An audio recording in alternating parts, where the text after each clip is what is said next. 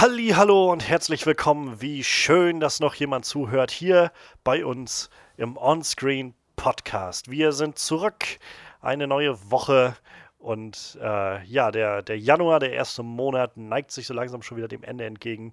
Aber wie so häufig ist Januar eher die, ähm, die, die kinoschwache Saison, in der nicht so viel läuft, wo wir irgendwie alle ins Kino kommen zu den Filmen. Deshalb heute mal wieder äh, ein Film auf der, auf der Liste, auf den ich mich schon seit langem gefreut habe. Also schon im letzten Jahr habe ich mal so irgendwann gedacht, eigentlich müssen wir den mal besprechen. Der ist letztes Jahr 30 Jahre alt geworden, der Film. Und ich freue mich, dass wir jetzt drüber reden können. Ähm, wir wollen heute in unserer Rubrik It's a Classic fragen, ja, ist Die Hard ein Klassiker?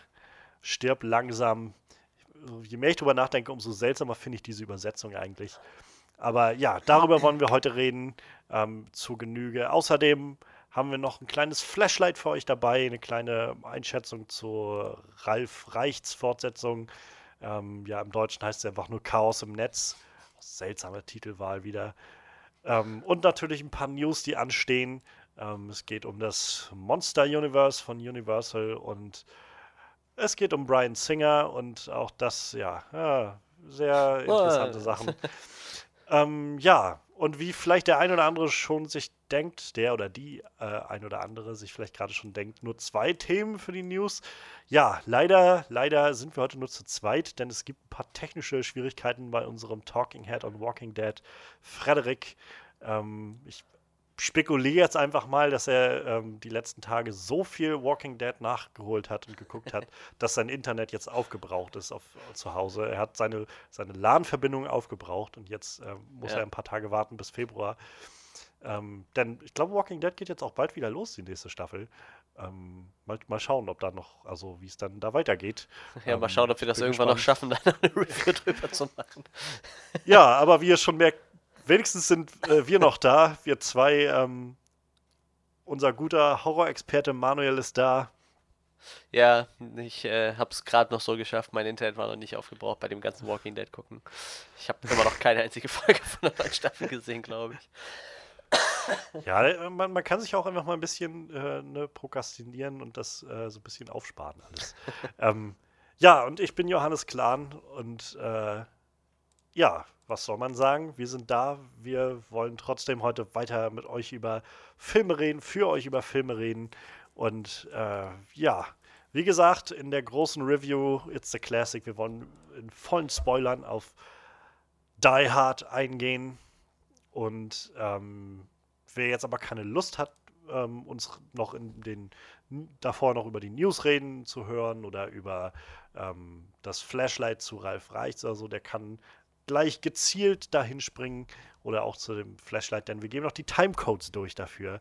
Ähm, ja, wir fangen jetzt an mit unseren Highlights der Woche, beziehungsweise in einem Fall ist es definitiv ein Lowlight der Woche, aber wir müssen drüber reden. Jedenfalls finde ich, wir sollten drüber reden. Ähm, und wenn wir damit fertig sind, kommen wir zu einer kurzen kleinen Einschätzung zu Ralf Reichts 2 Chaos im Netz. Ähm, das Ganze dann bei eine Stunde 20 Minuten und 35 Sekunden. Und wenn wir damit durch sind, geht es dann endlich zu unserer Rubrik It's a Classic äh, zu Die Hard. Und das Ganze bei eine Stunde 38 Minuten und 20 Sekunden. Ja. Und damit haben wir die Sachen mal wieder aus dem Weg. Mir fällt gerade auch auf, dass ich schon lange nicht mehr gehostet habe, habe ich das Gefühl. Ähm, ich glaube, die letzten Male waren, waren immer du oder Freddy am Steuer. Ähm, schönes Gefühl. Schön wieder zurück. Schön, schönes Gefühl. Ähm, ja, und dann da, äh, ja, in, in, in, dieser Situation nutze ich mal meine Kraft als Host, meine Power, die mir zugestanden äh, wird heute, um unsere erste Rubrik zu beginnen, unsere Highlights der Woche. Highlights der Woche. Ja, äh, die Highlights der Woche stehen an und wie gerade schon gesagt, es gibt auch irgendwie so eins von den zwei Sachen, die wir haben, ist definitiv eher ein Lowlight. Und ich habe gerade so überlegt, vielleicht sollten wir dieses, diesen Jingle dafür nochmal überarbeiten und irgendwie High- und Lowlights oder sowas einarbeiten. Kannst, kannst du dasselbe Jingle nochmal in traurig spielen? Geht das nicht irgendwie, wenn man. es gibt doch so eine Tonlage, die immer traurig ist. Ich weiß nicht, was es ist.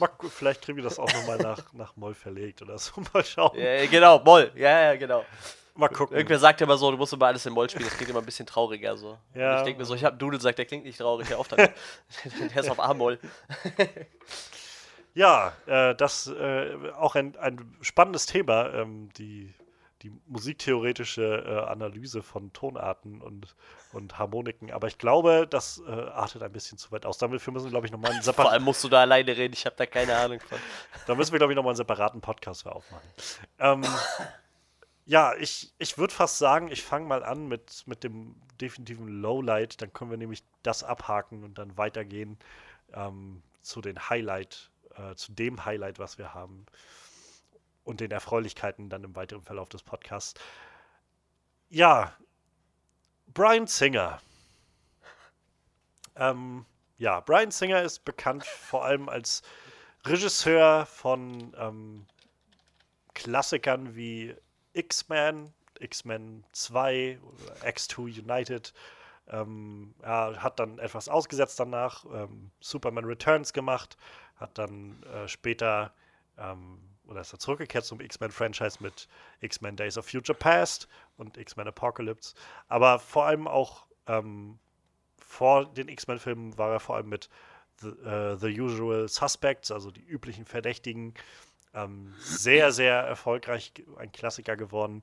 Ähm, Valkyrie, den Film hatte er gemacht vor, ich weiß gar nicht, wann das auch so Ende der 2010er gewesen sein. Das ist der mit Tom Cruise. Ja, genau, mit Tom Cruise als, als Stauffenberg. Operation Valkyrie heißt der bei uns, ne, glaube ich. Ja, Oder? ja, genau. Ich glaube, das dürfte der gewesen sein. Und Ja. ähm, ja, und ganz, ganz neu ähm, Bohemian Rhapsody. Gerade in den Kinos gelaufen, in einigen Kinos läuft er immer noch. Ähm, sehr erfolgreich auf der ganzen Welt. Oscar-nominierter Film. Ähm, ja. Und ja, neben diesen ganzen Errungenschaften für äh, die Filmwelt, die er so geleistet hat, ist Brian Singer auch ein Mann, der immer wieder Kontroversen an sich zieht, ähm, was gerade mit seiner Art und Weise, wie er mit vor allem jungen Männern und, und vor allem Jugendlichen umgeht.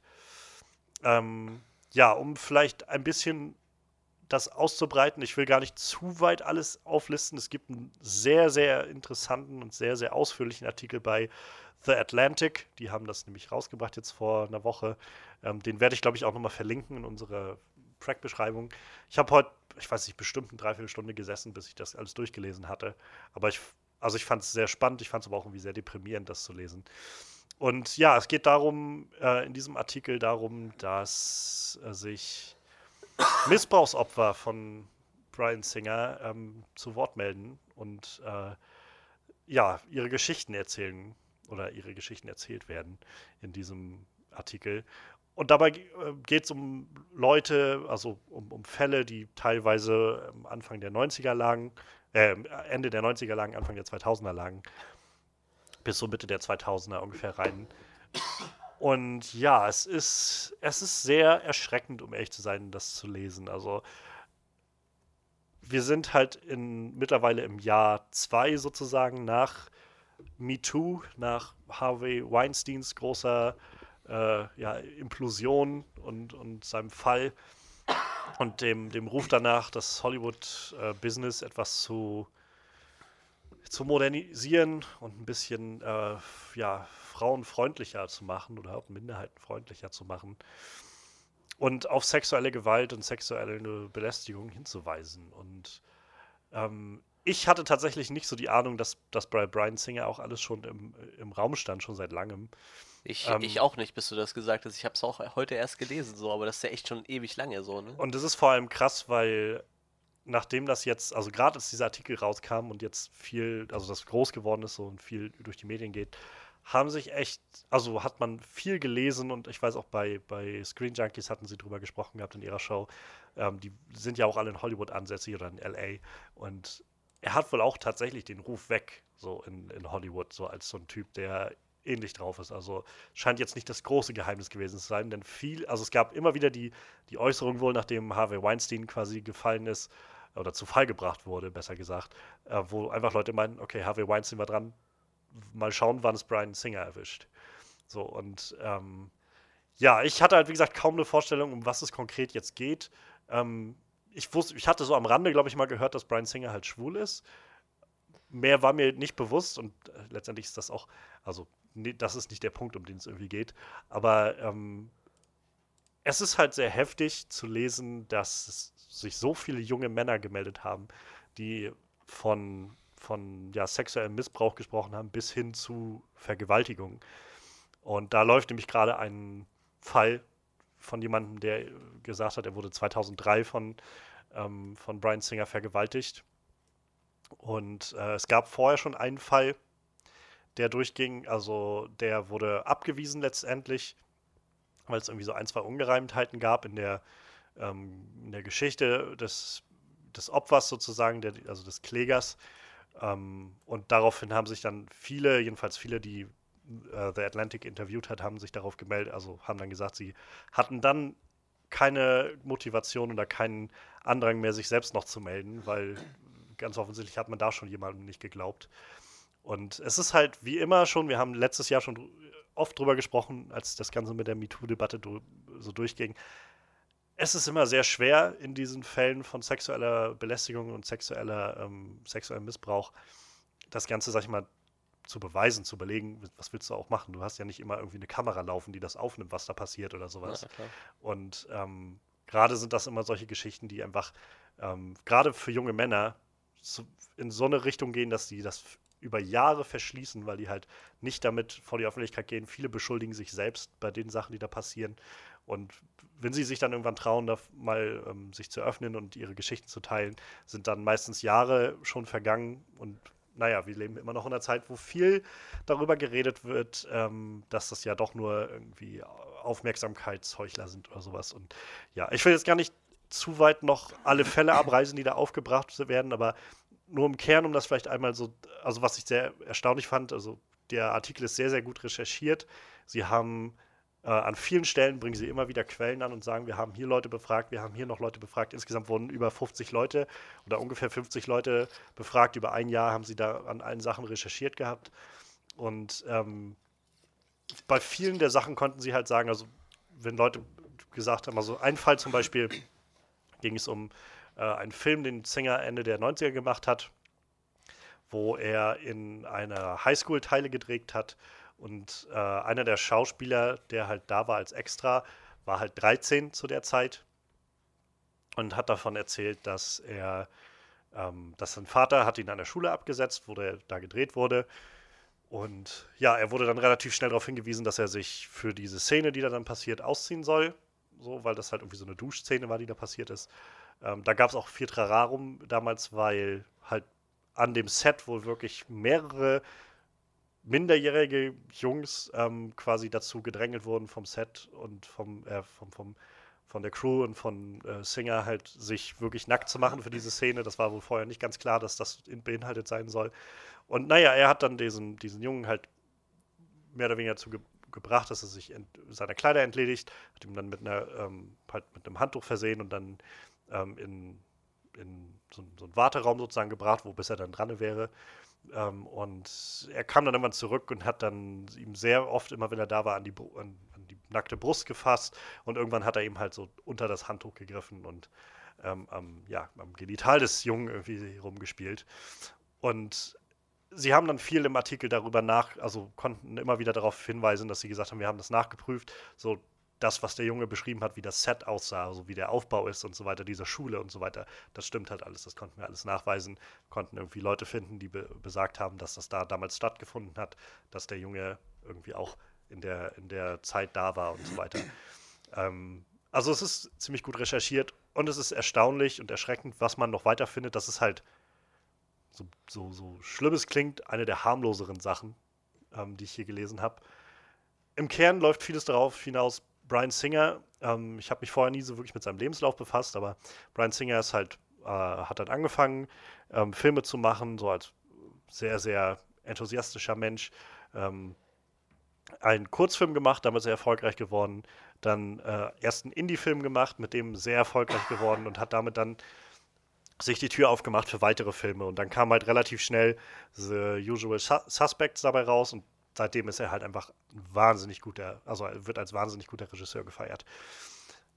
was der Artikel aber auch sehr gut hervorhebt, mit diesem Erfolg, den er erlebt hat, so Ende der 90er, ist er sehr, sehr schnell eingestiegen in so die Schwulen- und Lesben-Szene in, in LA und vor allem in die Partyszene.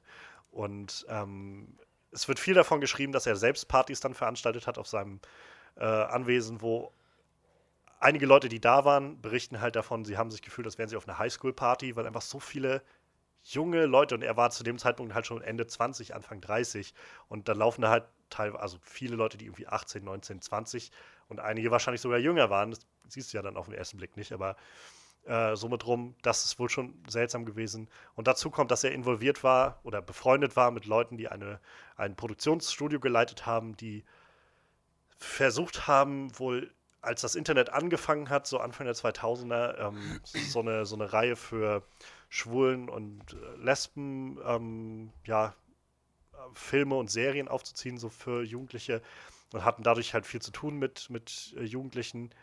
Und da gab es wohl haufenweise Partys, die die dann veranstaltet haben, wo einfach Jugendliche von 13 bis 16, 17 oder sowas da waren, die getrunken haben, denen man Drogen gegeben hat und so weiter und wo es halt auch immer wieder zu dann auch Sex mit den Leuten kam, die halt da gearbeitet haben, also mit äh, Produktionsassistenten, äh, Produzenten und so weiter. Und Brian Singer war halt einer der Leute, die da viel ähm, unterwegs waren mit in der äh, in dem, in dem Kreise.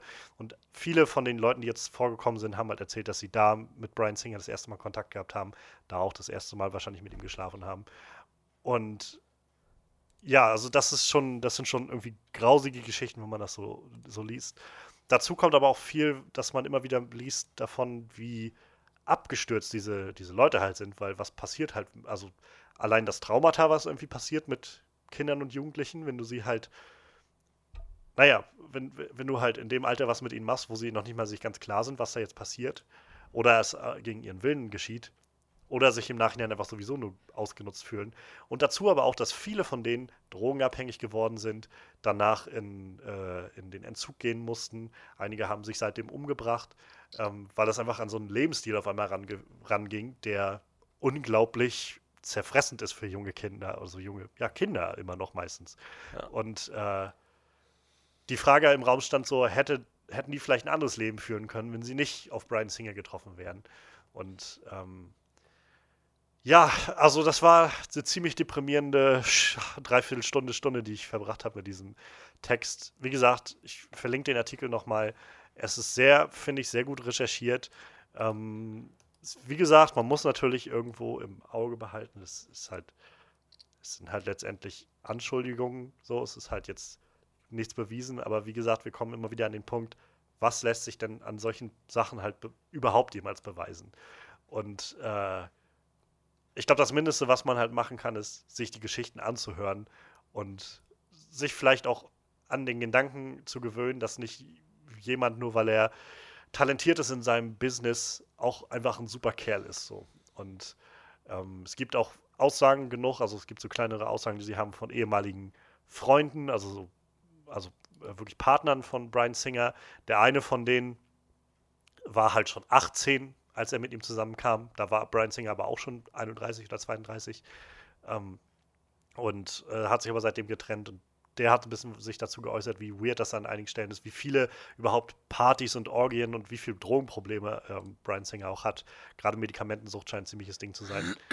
Und äh, ja, also es ist so ein bisschen grausig. Es ist grausig zu sehen, dass das scheinbar auch nicht unbekannt war und dass die Leute halt immer noch genau das sich genau der Sache ausgesetzt sehen, die man vielleicht, von der man so ein bisschen gehofft hat, dass das mit dem MeToo-Ding, ähm, mit der MeToo-Bewegung vielleicht so ein bisschen mittlerweile abgeschwächt ist, dass die Leute immer noch dem gegenüberstehen, dass ihnen nicht geglaubt wird, wenn sie damit vorantreten, ähm, dass sie Angst haben, dass sie halt alles, also alles verlieren damit, wenn sie jetzt irgendwas sagen, wenn du dich halt gegen so einen Multimillionen-Dollar-Typ mit tausend Anwälten ähm, wendest und selbst nichts hast so dann, dann ist, äh, hast du halt Angst, dass du irgendwie alles verlierst. Und ähm, das ist erschreckend. Und ich glaube, der letzte Satz in dem ganzen Ding ist halt ähm, auch sehr krass, weil jemand halt meinte, ähm, gerade jetzt mit Bohemian Rhapsody, der sehr erfolgreich war und ist, ähm, nominiert ist für Oscars und so weiter, Golden Globes gewonnen hat Und viele dieser der Opfer, die sich da gemeldet haben, halt sagen, ja, dass die, die, die Filmindustrie im Kern will halt trotzdem einfach Geld verdienen. So. Und wenn halt solche Sachen im Weg stehen, dann wird das halt unter den Teppich gekehrt. Dann interessiert halt die Wahrheit keinen. So. Und das ist, ja, wie gesagt, das ist ziemlich ernüchternd und äh, ich fand es, als ich die Nachricht gelesen habe, vor ein paar Tagen schon, als das rauskam, fand ich sehr ernüchternd und sehr, sehr deprimierend. Und ich finde halt auch gerade, dass wir, wir reden nur genug über Filmsachen und so weiter, aber ich finde, das spielt auch eine große Rolle, was so hinter den Kulissen passiert. Und deshalb wollte ich das gerne anbringen und gerne ansprechen, weil, wie gesagt, ich habe das Gefühl, wir haben die ganze Diskussion schon vor einem Jahr gehabt und so ein bisschen gehofft, dass es vielleicht so langsam halt, also jetzt aufgeräumt wird mit den ganzen Leuten, die irgendwie ähm, ihre Machtposition ausnutzen. Und ich bin gerade so ein bisschen, weiß ich nicht, so, so ein bisschen ernüchtert, ob wir tatsächlich viel weitergekommen sind. Also wir als Gesellschaft vielleicht, weil ich halt auch so viel sehe im, im Netz jetzt schon. Äh, man sieht es mit, mit Kevin Spacey, man sieht es mit, ähm, mit, mit äh, na, wie heißt er denn, der Louis, hier, Louis C.K. Louis ähm, ja. Das, das ist Dem das ja scheinbar nicht mal ein Jahr sehr her. wenig geschadet hat. Ne? Es ist nicht mal ein Jahr her und Leute stellen sich wieder hin und so, oh ja, er hat doch jetzt seinen, er hat Scheiße gemacht, aber er hat doch jetzt seinen, seinen, äh, seine Buße getan so und jetzt können wir ihn wieder aufnehmen und alles ist wieder wie, wie immer und so. Und das, weiß ich nicht, erschreckt mich ganz schön. So. Jetzt habe ich ganz schön viel geredet. Ähm, ja, was, was hast du davon mitbekommen? Wie, wie siehst du irgendwie das gerade? Was mich auch mal interessieren würde, wie wie, wie stehst du dem Ganzen so gegenüber mit den Künstlern, die da so jetzt. Also ändert das dein Bild von den Künstlern und von den Sachen, die die gemacht haben? Boah, ich, ich habe da heute auch, wie du das geschrieben hast, habe ich auf der Arbeit schon drüber nachgedacht, so, ne? Also, ob mir das jetzt zum Beispiel die X-Men-Filme kaputt macht, aber ich denke mir halt so, klar, äh, Brian Singer werde ich definitiv, ob ob das nachher, ich, scheinbar alles, was bis jetzt so passiert ist, ist ja immer irgendwie fallen oder unter den Tisch gefallen gelassen worden irgendwie. Also wie gesagt, das ging ja schon 97 scheinbar los irgendwie und 2014 gab es was, 2017 gab es was, jetzt das Neue und das ist ja immer irgendwie unter den Tisch fallen lassen. Ich habe auch gelesen hier einen, äh, ich vermute mal mexikanisch klingenden äh, Mann, der 2017 schon mal was gemacht hatte, den genau. haben sie dann einfach mal in die, äh, in die Migrationsbehörde ver ver verpfiffen, ja. so, dass die sich um die kümmern. So, der wurde dann erstmal totgestellt oder, oder also erstmal äh, auf Eis gelegt, dass er nichts mehr machen konnte und so. Das ist halt alles schon, also äh, das ist jetzt definitiv jemand, den ich nicht mehr supporten würde, aber so, wenn ich mir halt so denke, das ist ja nicht nur Brian Singer, der an so einem Film gearbeitet hat, halt. Sicher, ne? sicher. Und das ist halt dann irgendwie auch also mir wird das den Film nicht kaputt machen, klar, denke ich mir jetzt so, der ist halt von einem Arschloch produziert, aber da stecken ja halt noch tausend andere Leute dabei und äh, die sind mit Sicherheit nicht alle da in, ähm, im Bilde gewesen, so, ne. Anders, was ich jetzt eben noch gelesen habe, ist, da ist ja jetzt ein Schauspieler von Star Trek Discovery gewesen, irgendeiner, den ich auf jeden Fall nicht kannte und der gesagt hat so, weil der ist ja aktuell ist ja Brian Singer noch an diesem äh, Red Sonja Projekt mhm. an und ich glaube der CEO von Millennium Film hat gesagt, wir machen auch erstmal so weiter. Ja, ich habe das Zitat hier, ähm, was äh, der äh, Mr. Lerner heißt der Mann, ja, ähm, Lerner, ja. hat gesagt, ähm, ich kenne halt die, die Unterschiede zwischen so den, den Agenda gesteuerten Fake News und der Realität. Und ich fühle mich sehr wohl mit unserer Entscheidung. In Amerika ist man immer noch unschuldig, bis man, bis das Gegenteil bewiesen wurde. Und ja, ja das ist. Und ja, I, I, continue to be in development for Red Sonja and Brian Singer continues to be attached. So, ich glaube, das war so das, was er ja. dazu gesagt hat. Ja.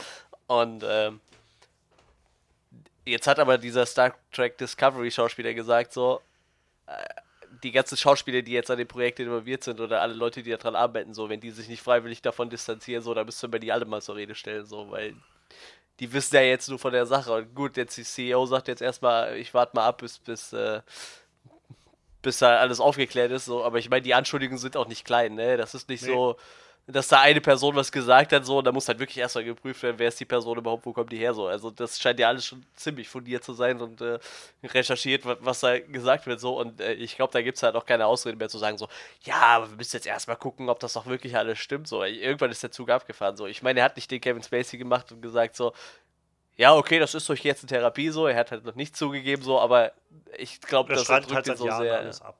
So. Ja.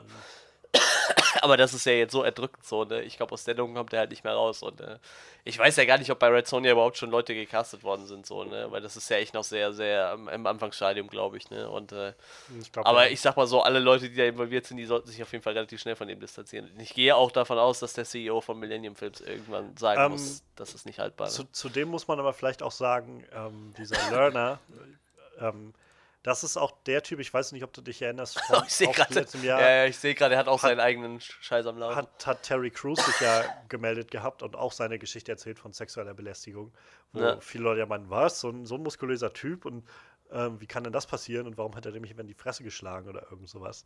Und ähm, daraufhin hat Terry Crews dann gesagt, er möchte beim nächsten äh, Expendables-Film nicht mehr dabei sein, wenn dieser eine Manager, mit dem er halt das durchgehabt hat, ähm, da auch noch dran beteiligt ist.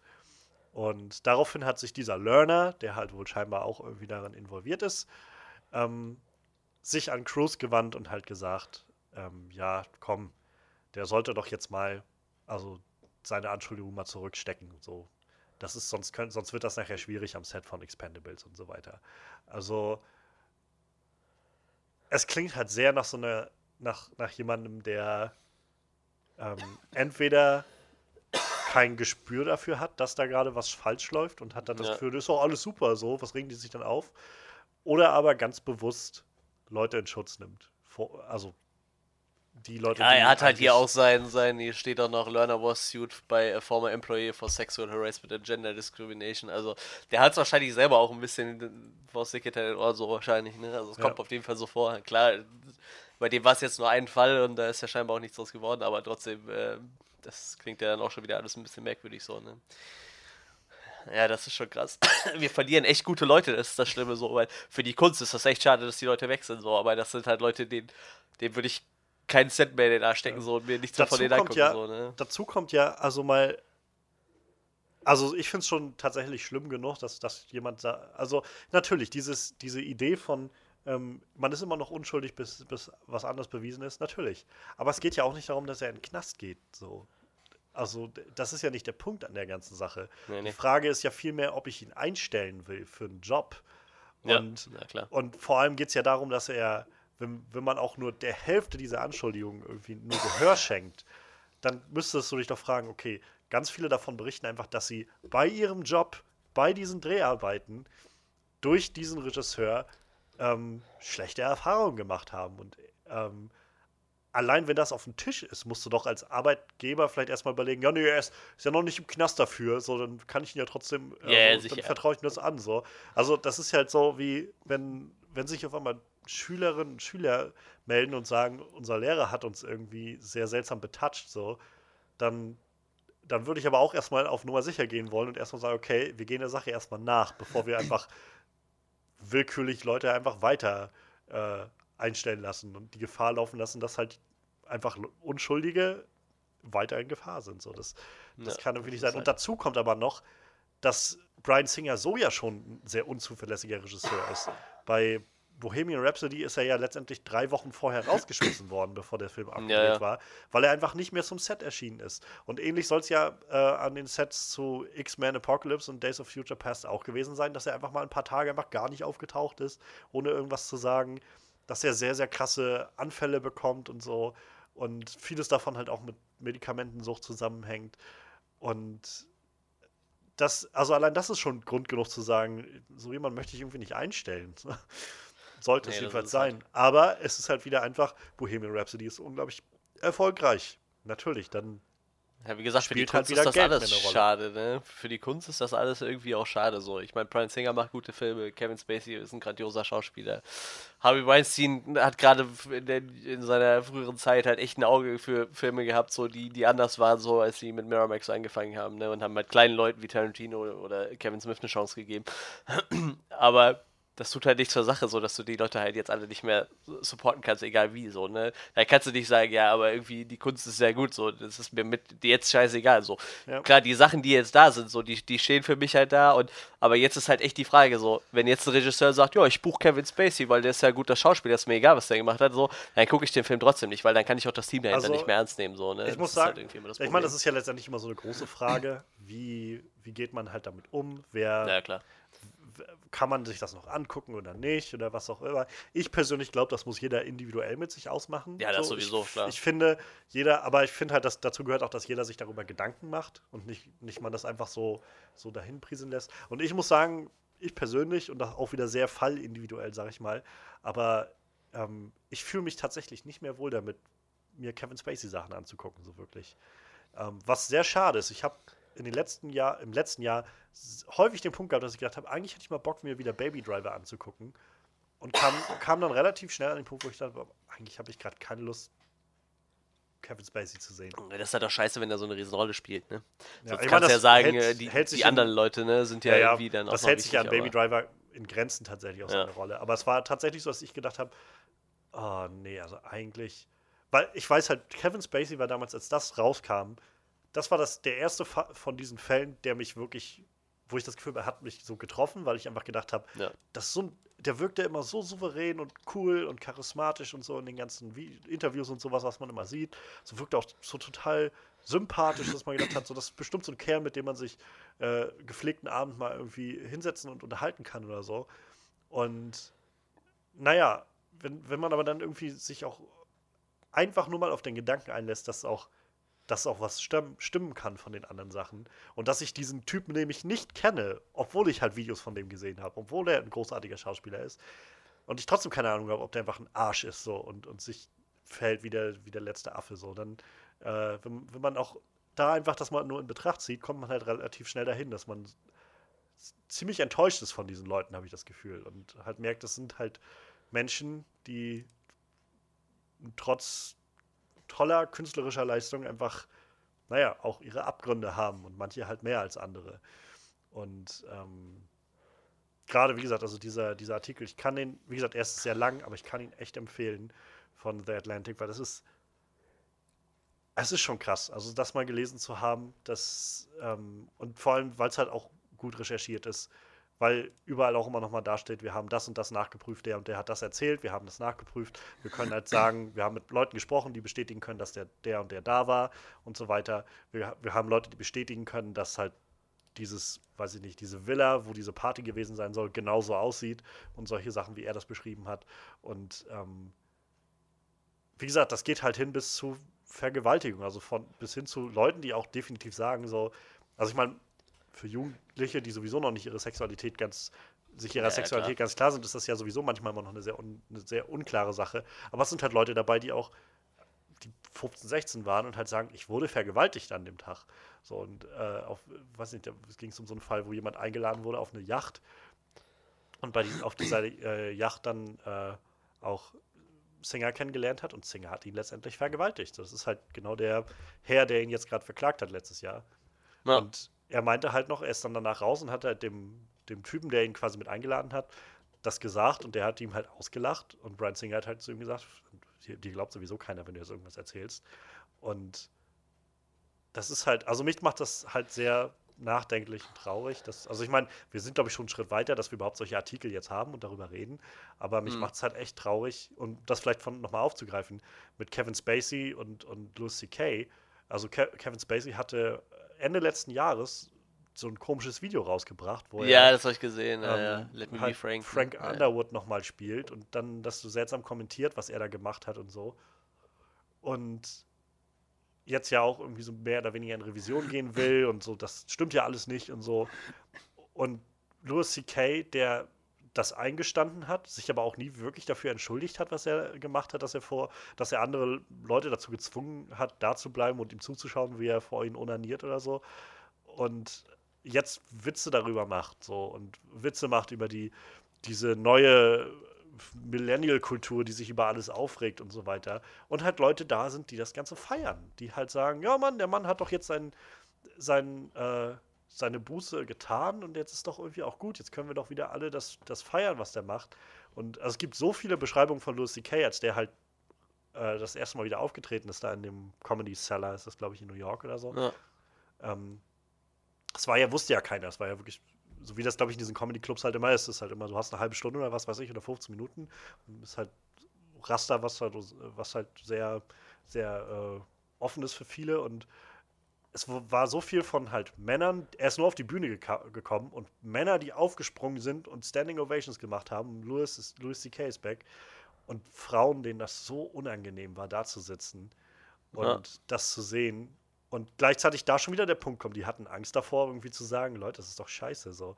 Weil halt einfach so ein, so ein Mob da steht, der einfach nur, oh mein Gott, Louis, Louis C.K. ist wieder zurück, so. Und, ähm, aber das macht mir echt Angst. Also gerade so dieser Gedanke, dass das, dass wir irgendwie schon gefühlt einen großen Schritt gemacht haben dahin, dass man Opfern Gehör schenkt und jetzt aber gerade so diese Gegenwelle kommt von, ähm, naja, Männern geht's aber auch scheiße, ja, und, äh, und überhaupt haben die jetzt ja auch, weiß ich nicht, sie haben mal acht Monate nicht gearbeitet, so, und nur auf ihrem Geld gesessen und jetzt haben die aber auch ihre, ihr Nötigstes getan, können wieder von uns akzeptiert werden, so. Ja, Das- vor, vor allem Louis C.K. macht ja direkt so weiter, ne? Ich habe hier gerade gesehen, äh, also jetzt mit, mit anderen Sachen so, ne? Aber im Dezember hat wohl irgendwer ein, ein Re Recording von seinem Auftritt hochgeladen, wo er sich über Auschwitz lustig macht und äh, über, die Über Opfer die- vom Parkland-Shooting und so. Und das ist halt, das, weißt du, ich meine, irgendwo bei gewissen Sachen kannst du ja sagen, so, okay, wenn der äh, ernsthaft Reue zeigt oder so, ne? Obwohl das, was er gemacht hat, finde ich eigentlich auch schon wieder zu krass. Aber sagen wir, irgendwer hat ein paar Frauen einen blöden Spruch eingedrückt und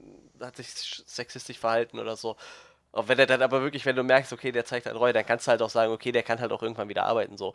Aber, ja, das sind halt so Sachen, so, ab bei einem gewissen Punkt, der, selbst wenn du dich entschuldigst, so, das bringt halt irgendwann nichts mehr, so, ne? Ich meine, so Brian Singer, der könnte doch jetzt erzählen, was er will, so, den, den kannst du doch, Ja, vor allem, Weißt der, du? der Punkt ist ja auch, es, es liegt ja nicht an dir zu entscheiden, wann du jetzt dein, dein Nötigstes getan hast. Ja, ja, irgendwie. sicher. So, das, das, das kann halt nicht sein, dass Louis C.K. sagt, so, ich weiß irgendwie neun Monate, er hat nicht mal ein Jahr durchgehalten, was er, glaube ich, ursprünglich gesagt hat, dass er sich jetzt erstmal ein Jahr zurückzieht. Ähm, das hat er ja nicht mal durchgehalten.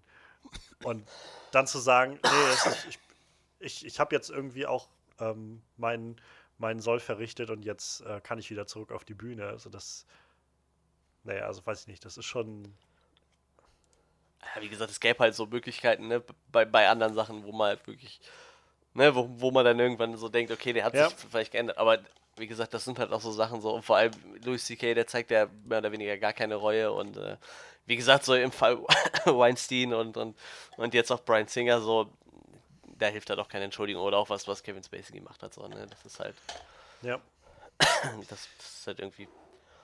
Ich meine, manchmal passiert irgendwie was Blödes jemandem, ne? Und wie gesagt, äh, so James Gunn zum Beispiel, ne? Ich meine, der war ja nur auch einsichtig und hat halt gesagt, das ist scheiße so. Und dass der dann auch wieder irgendwo Arbeit findet, so klar, das Marvel, äh, Disney hat halt gesagt, nö, aber dass der halt irgendwo wieder Arbeit findet, so, da kann halt jeder mit leben, irgendwie, denke ich, ne? Ich glaube, da ist keiner, oder klar, ein paar Leute gibt es immer, die sagen, ja, dem würde ich keine Arbeit mehr geben, aber ich glaube, der Großteil der Leute würden schon sagen, okay, so, ja, das war halt blöd und äh, das Ja, soll halt nicht Punkt sein, ist ja, ne? aber das ist ja letztendlich sowieso immer das Ding. Es ist, es ist ja meistens sowieso sehr, sehr individuell und fallabhängig. ja, ja, klar, und- auf jeden Fall. Und dieser, also natürlich gibt es auch irgendwie die Leute, die einfach sinnlos ihre, ihren Kram irgendwie ins Netz schleudern. Aber mein Gefühl ist schon, dass der Großteil der Leute halt, also sehr, sehr, sehr logisch und irgendwie bedacht auch darauf antwortet. Also zum Beispiel diese ganze Kevin Hart äh, Kontroverse, die jetzt war. Es war ja, es war ja nicht, dass die Leute gesagt haben, der Mann soll nie wieder Arbeit kriegen oder Nee, so. nee, es war eben. einfach nur Leute, die ganz normal gesagt haben, dann, dann entschuldige dich doch einfach für die, die homophoben Tweets, die du da machst. Ja, das und ist sag und, und gib uns doch einfach einen Eindruck davon, dass du ganz offensichtlich nicht so denkst. Oder du sagst halt, du denkst so und dann kannst, dann kriegst du halt aber den Job nicht, den du jetzt hier haben willst. So. Ja. Was aber auch irgendwie legitim ist. Und also das ist halt der, der Punkt, wo ich so das Gefühl habe, also das ist ja das, was Louis C.K. sich jetzt an oder was er sich als Thema gesucht hat, halt zu sagen, ja nee, das ist einfach nur diese, diese PC-Culture im Moment, halt Leute, die einfach viel zu sensibel sind und so weiter, ähm, statt halt zu sagen, oh nee, ich habe ich hab echt Scheiße gemacht, so. Und es tut mir, das ist ja sowieso immer das Schlimme, es, ist, kommt, es kommt ja nicht mal ein tut mir leid, so. Es Ja. kommt ja nicht mal so ein, es tut mir wahnsinnig leid, dass ich Leuten wehgetan habe, ähm, bewusst oder halt unbewusst. So, und also das Einzige, wo ich das mitbekommen habe, war bei Dan Harmon, der, äh, der, der Macher von Rick und Morty und halt auch Community vorher und so, Mhm. ähm, Autor. Und als das losging, hatte sich halt jemand auch aus seinem glaube, einer der Writerinnen, also der, der Schreiberin, hatte sich, glaube ich, gemeldet gehabt und gesagt, dass sie einige seltsame Erfahrungen mit ihm gemacht hat. Es ging jetzt nicht in so eine Vergewaltigungsrichtung oder so, aber es ging halt schon um so sehr, sehr unangebrachte Äußerungen und solche Sachen. Und ähm, ich weiß nicht mehr genau, was noch alles auf dem Tisch lag, aber es, es war sowas in der Art. Und er hat halt tatsächlich sehr, sehr, äh, hat sich entschuldigt und halt auch sehr, sehr reflektiert geantwortet darauf und sehr, sehr reflektiert gesagt, so ich, ähm, ja, das sind halt Dinge, die ich halt nicht in Betracht gezogen habe damals so. Und heute, also wenn ich das höre, muss ich halt einfach sagen, ja, was, was, was war ich für ein Arschloch? So, was, was denkst du denn nicht mal darüber nach, dass es gerade, was das mit dem anderen macht, so. Und dass du, dass dir das, also dass sich das nichts angeht, so solche Kommentare zu machen oder sowas. Und ähm, naja, letztendlich, wir reden halt immer wieder jetzt darüber, auch im, im, vor allem ja, wenn das im Kontext von Hollywood passiert, irgendwie, wo jeder drauf guckt. Aber das Schlimme ist halt immer, dass das, dass das ja nun mal Dinge sind, die so tagtäglich überall passieren, nicht nur in Hollywood. Ja, klar. Und das, das ist halt das, wo ich, wo ich damals, wie gesagt, für mich war diese ganze MeToo-Bewegung sowas, wo ich angefangen habe, viel mehr darüber nachzudenken mit Sachen, mit denen ich als Mann sowieso nie Kontakt habe. Ich bin in meinem ganzen Leben noch nicht sexuell belästigt worden. So, es gibt auch Männer, denen das passiert, ohne Frage, aber den meisten Männern passiert das, glaube ich, nicht. So, und äh, es ist halt auch nichts, wo ich mir regelmäßig Gedanken drüber machen muss, dass ich Angst davor haben muss, wenn ich abends im Dunkeln nach Hause gehe, dass mir irgendwer über den Weg läuft oder sowas. Seitdem, ich, seitdem das alles läuft, habe ich mich mit ein paar ähm, Freundinnen von mir unterhalten und ich kenne tatsächlich, ich weiß gar nicht, ob ich überhaupt eine Freundin von mir oder so kenne, die halt sagt, sie hätte keine sie fühlt sich nicht irgendwie angreiflich und angreifbar und, und ähm, ja, ängstlich, wenn sie abends im Dunkeln alleine nach Hause gehen muss. So, ich ja. glaube, fast alle sagen da, nee, ganz ehrlich, ich möchte lieber, dass irgendwer noch mitkommt oder dass wir zusammen nach Hause gehen oder ähm, dass ich irgendwie, dass wir telefonieren können nebenbei oder irgend sowas in der Art. So, und ich habe gerade heute mit meiner Schwester geschrieben, die als äh, Ergotherapeutin arbeitet und die hat äh, gerade heute sowas erzählt gehabt, dass sie einen, also einen Patienten da hatte, wo sie so eine, so eine Übung gemacht haben, so eine Handübung, ähm, wo, wo es halt darum ging, die Hand zu öffnen und zu schließen, in so einer sehr, naja, knetenden Bewegung. Und er halt irgendwie so einen Kommentar gemacht hat wie, ja, da könnte ich ja, das könnte ich ja auch äh, mit was anderem machen, aber das würde meiner Frau wahrscheinlich nicht gefallen. So. Und dann meinte sie halt bitte so, und dann hat er, ist, ist, ist egal. Und dann war sie jetzt halt also hatte sie mich danach angeschrieben und meinte, das ist, ich, ich weiß gar nicht, was ich davon halten soll. Ich glaube, also ich finde das gerade schon ziemlich, ziemlich daneben so. Und also das ist sowas, wo ich sage, zum einen muss ich mich mit sowas nie rumschlagen. Wie oft kriegst du mal als, als Mann solche Äußerungen ja, zu hören, dass du halt, dass jemand irgendwie, dass dieser Gedanke jemand durch den Kopf geht, dass das halt als Witz aufgenommen werden kann. Wenn du halt einen Witz darüber machst, dass du jemanden jetzt irgendwie angrapschen würdest haha, schätze ich so. Ja. Und, und dass es halt schon für sie tatsächlich, also für Frauen einfach so normal schon geworden ist, dass meine Schwester halt erstmal sagen musste, ich weiß gar nicht, ob ich jetzt, also ich glaube fast, ich bin irgendwie so ein bisschen sexuell belästigt worden oder sowas. So, also ich habe das gehört und ich finde definitiv, das ist hier was, was niemandem was angeht, wo niemandem einfallen sollte, so eine Bemerkung zu machen. So. Natürlich ist das jetzt kein, kein keine Vergewaltigung, aber es geht trotzdem nicht. Also es ist trotzdem nicht okay, sowas. Ja, ich glaube, sowas passiert halt auch ziemlich oft so, ne? Weil man Total. drüber nachdenkt. So, ne? Und das ist, das ist ja genau das, wo ich gehofft hatte, dass wir vielleicht durch die MeToo-Bewegung und das alles vielleicht ein bisschen sensibler werden, gerade wir als Männer etwas sensibler werden für solche Sachen, für die Art und Weise, wie wir uns verhalten und vielleicht mal drüber nachdenken, zweimal, bevor wir einen Kommentar machen und denken so, warte, ist das okay, wenn ich solche Kommentare hören würde über meinen, meinen Körperbau oder darüber, dass jemand mich antatschen wollen würde, würde mir das gefallen? Wahrscheinlich nicht. Lass ich's lieber. So. Naja, ich glaube, da gibt es noch ein paar Männer, denen wird das wahrscheinlich gefallen. Sorry, aber so Männer gibt's. Muss man leider auch was sagen. Ja. Kommt wahrscheinlich dann auch das Gegenüber an, aber ich glaube, so Menschen gibt es auf jeden Fall. ja, aber ich weiß, was du meinst auf jeden Fall. Aber ich selbst, ich könnte mich nicht davon freisprechen. So, ne? ich meine, auf der Arbeit machen wir ständig so Witze, aber wir sind halt auch alle nur Männer, da ist das egal so, ne? Naja, es kommt ja auch immer so ein bisschen auf den Kontext an. Das ist ja sowieso immer ja, so sicher. Sache. So, ich glaube, selbst du jetzt dein Gegenüber oder nicht, aber das ist ja gerade der Punkt. Es passiert ja in vielen Fällen, wo fremde Männer das halt zu Frauen machen. Allein der, der Punkt halt, dass ähm, ich habe es gerade letztes Jahr im Sommer gesehen in, in meiner Heimatstadt, in Kleinstadt, wo ich halt immer das, also ich habe mir nie, wie gesagt, darüber Gedanken gemacht, aber ich hatte einen Auftritt zusammen mit einer Freundin, die ähm, halt, war warm draußen, die hat so ein Sommerkleid getragen und ging dann über äh, den Gehweg zu, einmal zurück zum Auto, irgendwie die 50 Meter. Und dann fuhr so ein alter Mann, also dürfte schon 50, 60 gewesen sein oder so, fuhr auf seinem Fahrrad vorbei und sah sie und guckte ihr dann hinterher und pfiff ihr so hinterher und so. Also es tut mir leid, ich finde das, natürlich, er denkt wahrscheinlich, oh, das ist ein cooles Kompliment, was ich hier mache. So, aber das, das geht halt einfach nicht. Du kannst nicht einfach wildfremden Menschen irgendwie, so wildfremden Menschen irgendwelche Kommentare äh, über ihren Körper hinterhergeben. So, also finde ich, selbst, da, selbst da kommt es halt drauf an, wie, ne? Ich weiß nicht, ich stand mal bei einem Festival am Tresen und da kam halt eine Frau und sagte, du hast einen tollen Bart. So, ich meine, das ist halt, äh, dann ist es ja wiederum egal, ne? Dann sag ich, ja, dankeschön. Und das war halt einfach nur eine nette Geste, so, ne? Ja, ne, ja okay. Wäre ich jetzt aber, zu einer Frau gegangen hätte gesagt, du hast schöne Brüste, wäre das natürlich wiederum ja, total daneben, ich, so, ne? Ich glaube, also das ist der halt Punkt, wo der, ja, ne? vielleicht um es anders zu sagen, ist weniger der, das Körperding, obwohl ich das auch ein bisschen weird finde, wenn mich wild also ein Wildfremder anspricht und auf meinen Bart anspricht oder sowas. Aber davon ab, ich glaube, viel steckt halt dahinter, dass du Frauen ja sofort immer zu so einem Sexobjekt machst, wenn du halt irgendwie sagst, oh, du siehst aber geil aus. So. Und ob du das jetzt halt so wörtlich sagst, du siehst aber geil aus, oder einfach nur mit so einem Pfeifen definitiv suggerierst, so, wow, du siehst aber geil aus, so, dann, dann kommt das irgendwie auf dasselbe hinaus. So. Und du vermittelst einfach nur, diese Frau sieht echt geil aus.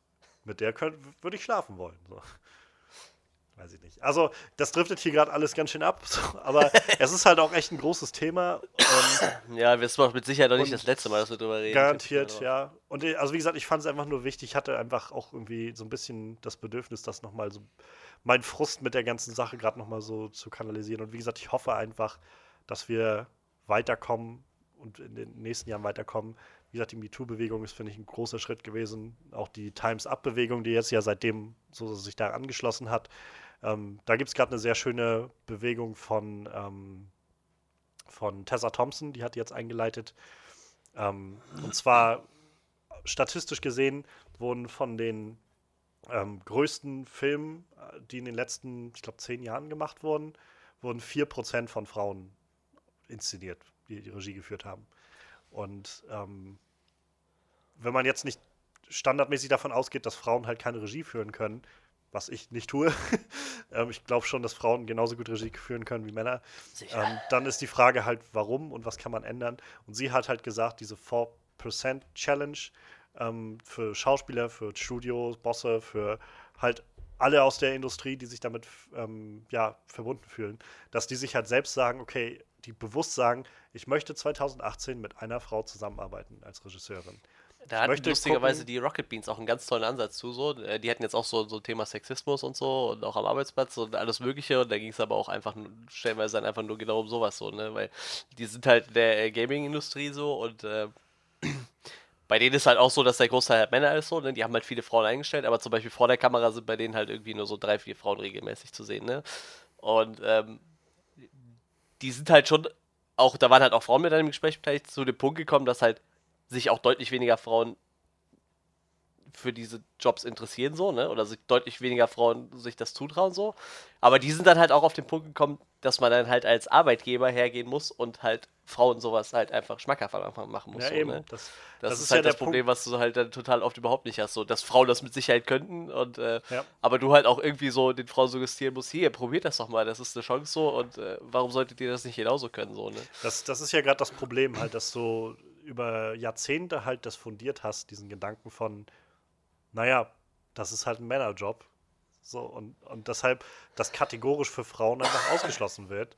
Und wenn es dann mal Frauen gibt, die es probieren wollen, ich finde immer noch großartiges Beispiel ist halt Patty Jenkins, die halt ja, dann einen kleinen, mehr oder weniger Indie-Film macht und damit äh, Charlie Theron einen Oscar be besorgt und trotzdem dann erstmal über zehn Jahre warten muss, bis, äh, bis ein Studio, bis sie irgendwo einen Platz kriegt, um einen Studiojob zu machen. So. Andersherum. Ich gerade so ein Job, ne? Das ist ja auch nochmal was anderes und, wie. Und andersherum hast du halt so zum Beispiel Colin Trevorrow, der einen kleinen Indie-Film gemacht hat, der erfolgreich wurde und danach Jurassic World bekommen hat. Gleich ja. zwei Jahre später oder sowas. So, und das ist halt.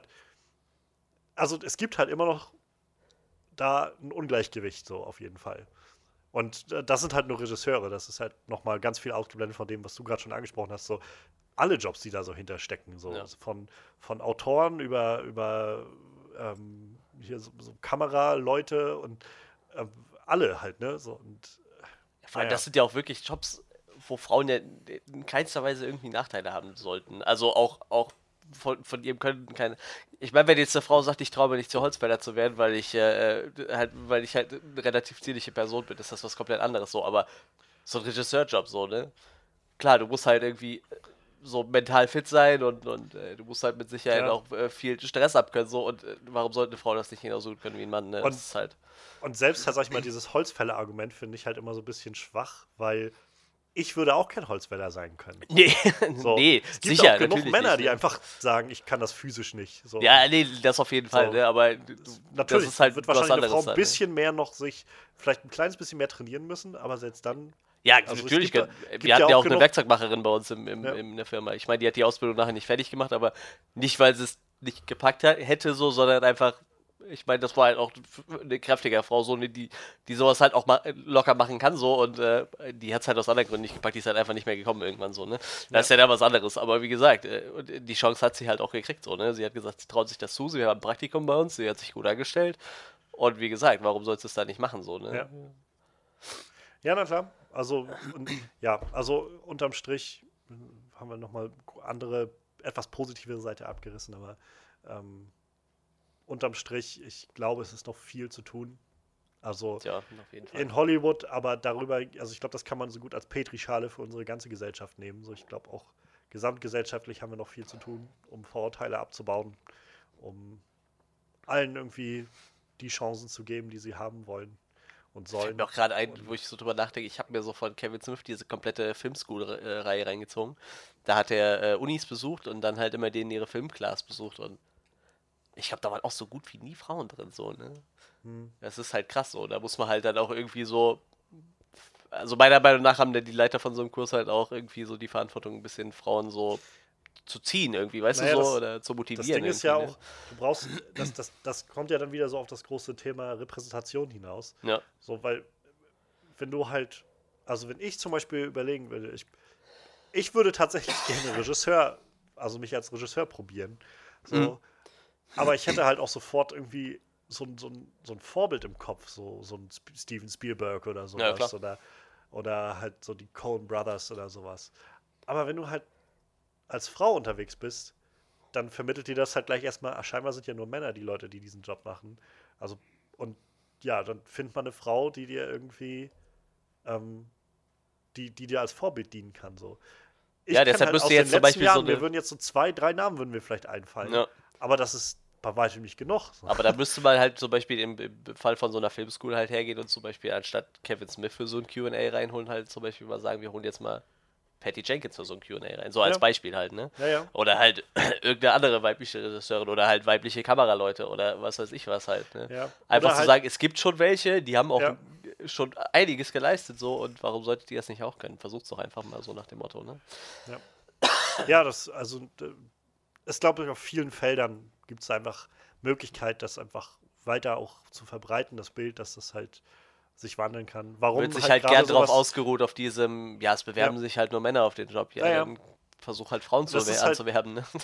So wird sich halt dieser Status quo nicht ändern. So, ja, eben, halt, wenn halt. du halt dich einmal darauf ausruhst und nicht mal irgendwie aktiv da was anderes anstrebst. Und das ist halt so ein Grund, warum ich sehr schön finde, was bei was Wonder Woman ausgelöst hat. So viele Fotos, die damals gezeigt wurden von halt kleinen Mädchen, die auf einmal in diesem Wonder Woman-Kostüm waren. Und im Moment ist genau das gleiche zu sehen mit Captain Marvel. So viele Fotos im Netz im Moment von, von kleinen Mädchen, die sich darauf freuen, ja, Captain Marvel zu sehen. Und ich, ich meine, wir haben, glaube ich, einfach gar nicht genug Zuhörer, dass wir so eine Kommentare kriegen würden. wir würden uns ja überhaupt über Kommentare freuen, aber, ähm, ja, aber ähm, es gibt halt, du findest ja unter allen diesen Artikeln, die mal irgendwas in die Richtung nur sagen, findest du schon wieder so viele. Ja, aber bei Männern macht das wirklich. Ja, aber das ist auch normal. So, es tut mir nur mal leid, aber dass ein Mann Regie führt, ist nun mal nichts Besonderes. Dass ein Mann eine Heldenrolle ausfüllt, ist nichts Besonderes. So, nee, und ihr könnt ihr noch so oft sagen, Black Panther ist aber nichts Besonderes für mich gewesen. Das muss er auch nicht sein. So, aber anzuerkennen, dass diese Repräsentation von einem Haufen afroamerikanischer Leute in Heldenrollen in einem Film eine ziemlich große Sache für afroamerikanische Leute darstellt. So. Ja, ja, und äh, ebenso wie mit Frauen, die jetzt auch in Heldenrollen reinschlüpfen. Und da muss man jetzt nicht gleich eine feministische äh, Weltverschwörung hintersehen, sondern kann einfach auch sagen, ja, wir versuchen halt einfach ein bisschen inklusiver zu sein für unsere Gesamtgesellschaft. Ja, aber das ist schon echt krass. So, so Schauspielerei ist so das Einzige, wo man sich wo im Filmgeschäft wahrscheinlich, wo, wo es relativ ausgeglichen sein dürfte. Ne? Wo Männer wie Frauen wahrscheinlich relativ äh, gleichmäßig vorhanden sind.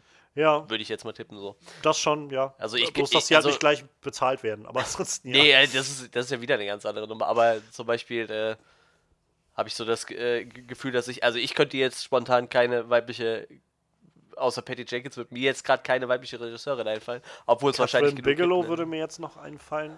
Die sagt mir zum Beispiel gar nichts. Die, die hat ähm, gefährliche Brandung damals gemacht, Point Break und Zero Dark Thirty und ich glaube Detroit war der letzte, den habe ich aber nicht gesehen. Sehr, sehr gute Action-Regisseurin. Also die Filme waren halt sehr, sehr actionlastig. War Detroit nicht der Film mit, mit, mit, mit, äh, mit dem Finn von, von, genau, von genau. Star Wars? Ja, genau. Ne? Den habe ich aber noch nicht gesehen. Der ist, glaube ich, gerade bei Sky. Den wollte ich mir noch angucken. Ich wollte mir den gerne mal angucken, weil ich Detroit als Stadt total spannend finde. aber das ist ein anderes Thema. Ich würde da echt gerne mal hin. So. Ja. Biss, bisschen gefährlich vielleicht da aufzuschlagen, aber ich würde da trotzdem gerne hin. Lexi Alexander würde mir noch einfallen. Deutsche, die nach Amerika gegangen ist und die hat 2008, glaube ich, Punisher Warzone gemacht. Okay. Richtig, soll wohl richtig abgedreht. Also so wirklich das brutalste sein, was man sich vorstellen kann. So an Punisher, dafür wird die immer noch sehr, sehr gefeiert. Ähm, macht halt, glaube ich, eher so abgedrehten Kram. Aber ja, so an, an High-Prestige ähm, Regisseurinnen würde mir jetzt auch so schnell, glaube ich, keiner mehr einfallen gerade. Ist halt schwierig, ne? Und ich habe, weiß ich nicht, habe ich jetzt und es ist halt zum Beispiel bei den Oscars dieses Jahr auch keine Regisseurin nominiert gewesen für irgendwas. Und es ist halt ein großes Thema und äh, wir können leider das auch nicht lösen in unserem kleinen Podcast. Obwohl uns das wahrscheinlich viele View oder, oder viele äh, Klicks bescheren würde, wenn wir das Problem von Sexismus lösen könnten bei uns. Auf jeden Fall.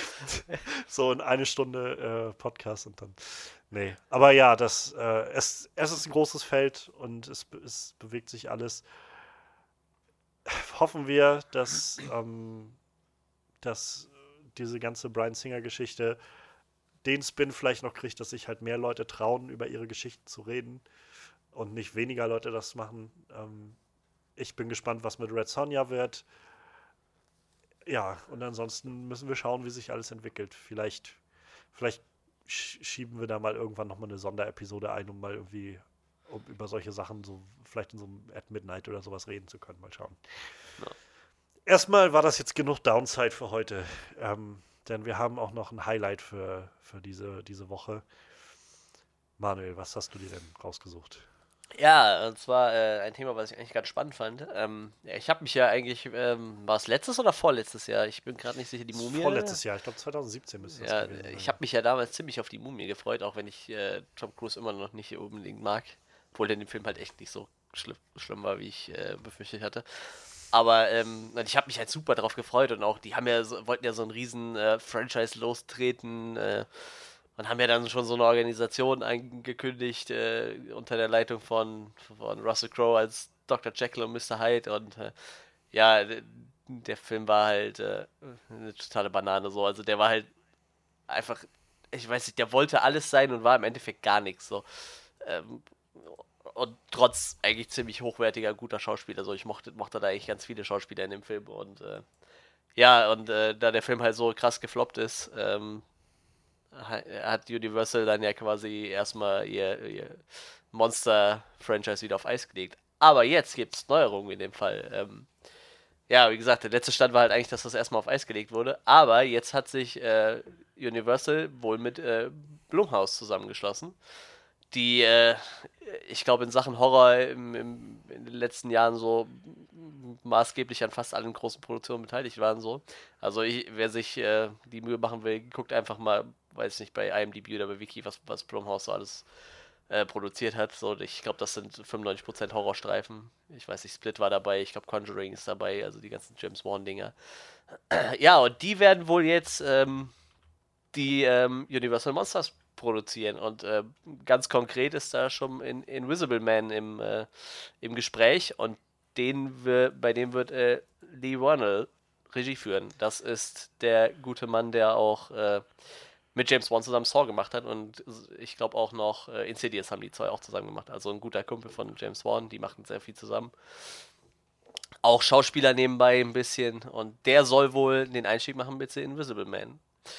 Ja, und äh, so scheint das äh, Franchise dann erstmal gerettet zu sein. Ich meine, dieses äh, Monster-Franchise, ich glaube, Universal ist eigentlich so die Mutter der Horrorfilme, so kann man eigentlich so sagen ich, ich glaube, die, die haben ja irgendwie schon in den 20ern, ja, in den 20ern angefangen mit, mit äh, Klöckner von Notre Dame. Ich weiß gerade nicht, ob das wirklich ein Horrorfilm war damals. Ich glaube aber schon.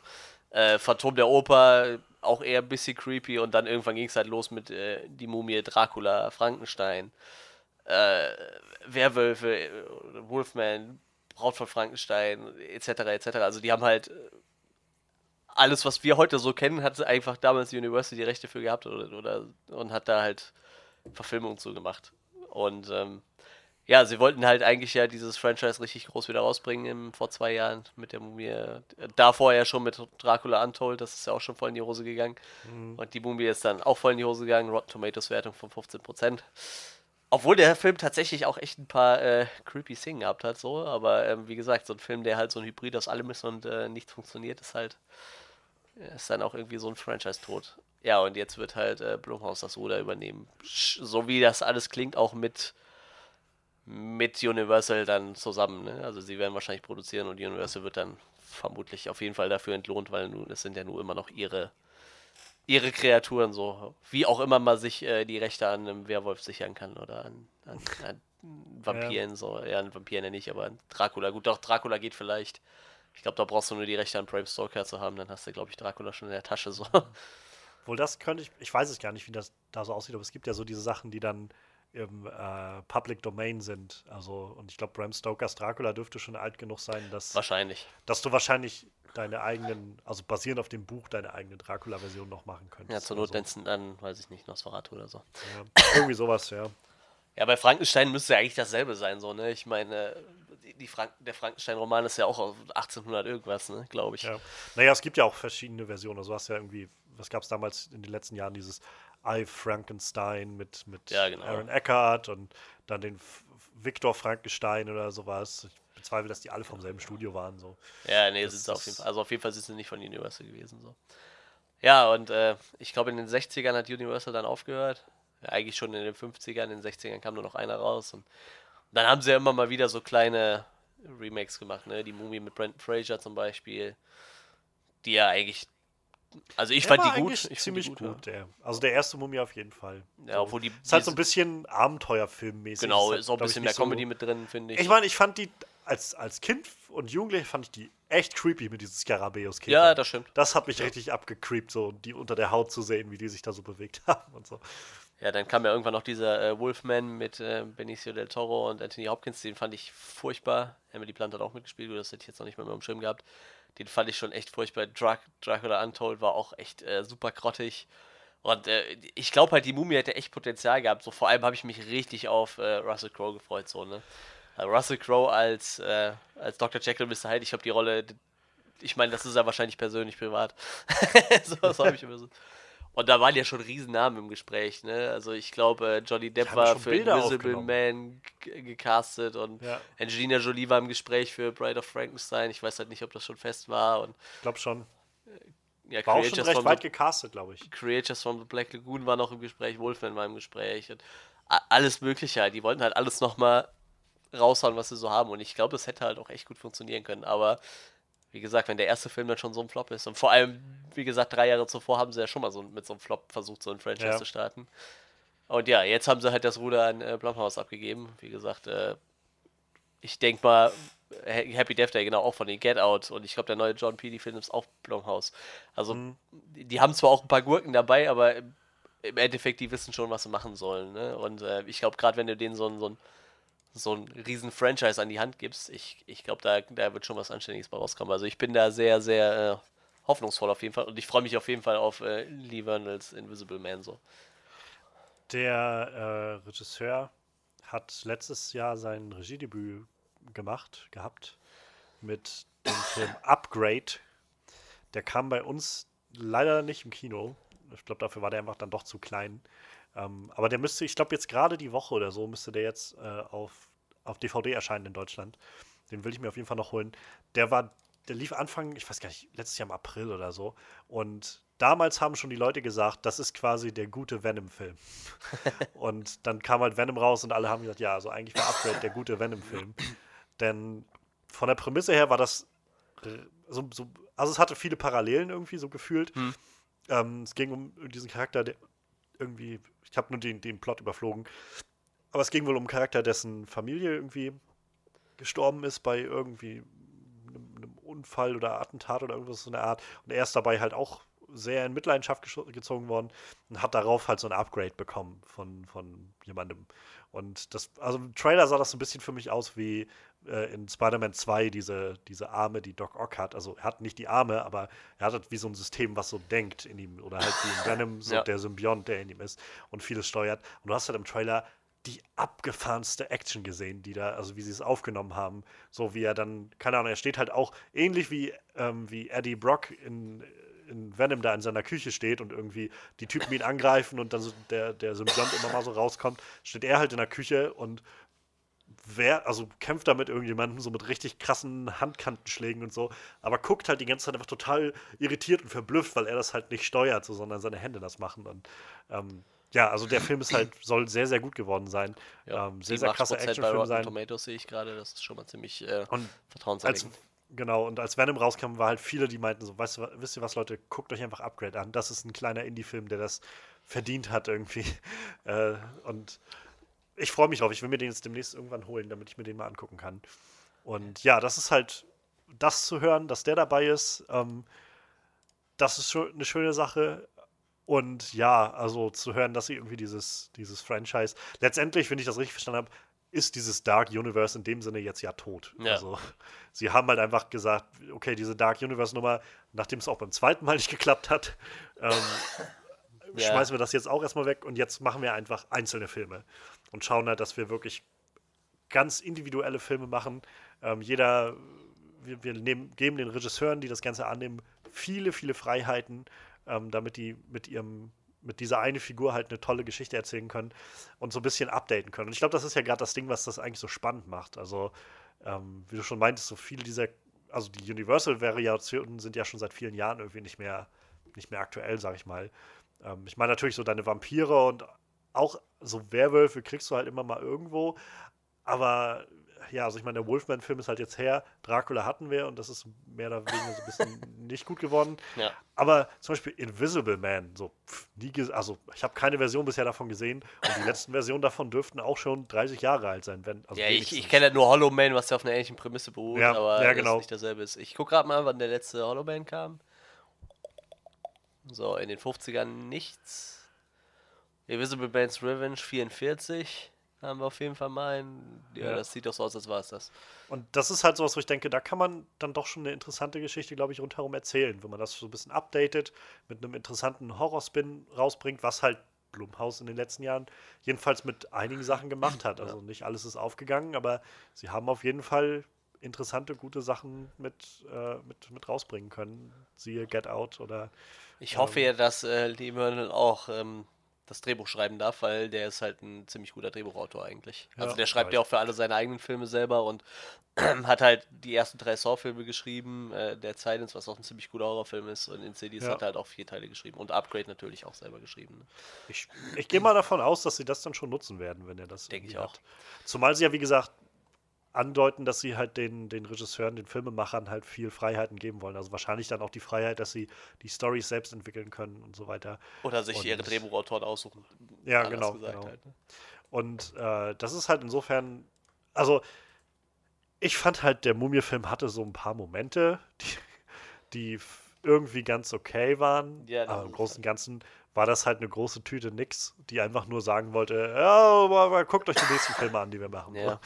Und äh, das funktioniert halt einfach nicht. Ich fand halt auch das Design von der Mumie war echt cool, hatte ich so das Gefühl irgendwie. Ja. Und, und ja. wie gesagt, so ein paar Horrorszenen, die waren doch echt ein bisschen creepy, aber im Endeffekt war das halt echt einfach nur heiße Luft so. Ne? Das, halt das Ding ist halt, der Alex Kurtzman, der halt bei die Mumie ja schon Regie geführt hat, wäre jetzt ja auch der ähm, der, der, der, so Kevin Feige des Universums gewesen, von diesem Dark Universe. Ja.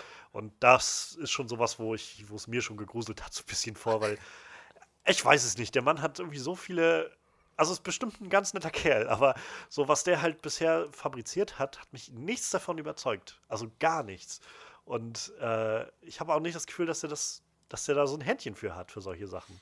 Und insofern zu hören, dass das jetzt Jason Blum übernimmt, ist irgendwie eine gute Nachricht, glaube ich. Ja. Ähm, bisschen schade um halt so den einen oder anderen Schauspieler. Ich meine, Ja. wenn ich das richtig verstanden habe, die, die Möglichkeit bestände halt, dass sie halt, die Leute haben ja so einen Deal mit, mit Universal, dass Ja, sie halt klar. auch zurückkehren. Aber ich kann mir gut vorstellen, dass sie dann wirklich, wenn die, wenn das jetzt von Film zu Film neu gemacht werden soll, dass sie dann auch sagen, also da kann der Regisseur sich das auch selbst aussuchen. Denn ich zum Beispiel fand gerade Russell Crowes Version von Jekyll und Hyde irgendwie sehr, sehr witzig und sehr unterhaltsam. Ich glaube, da hätte ich gerne mehr von gesehen.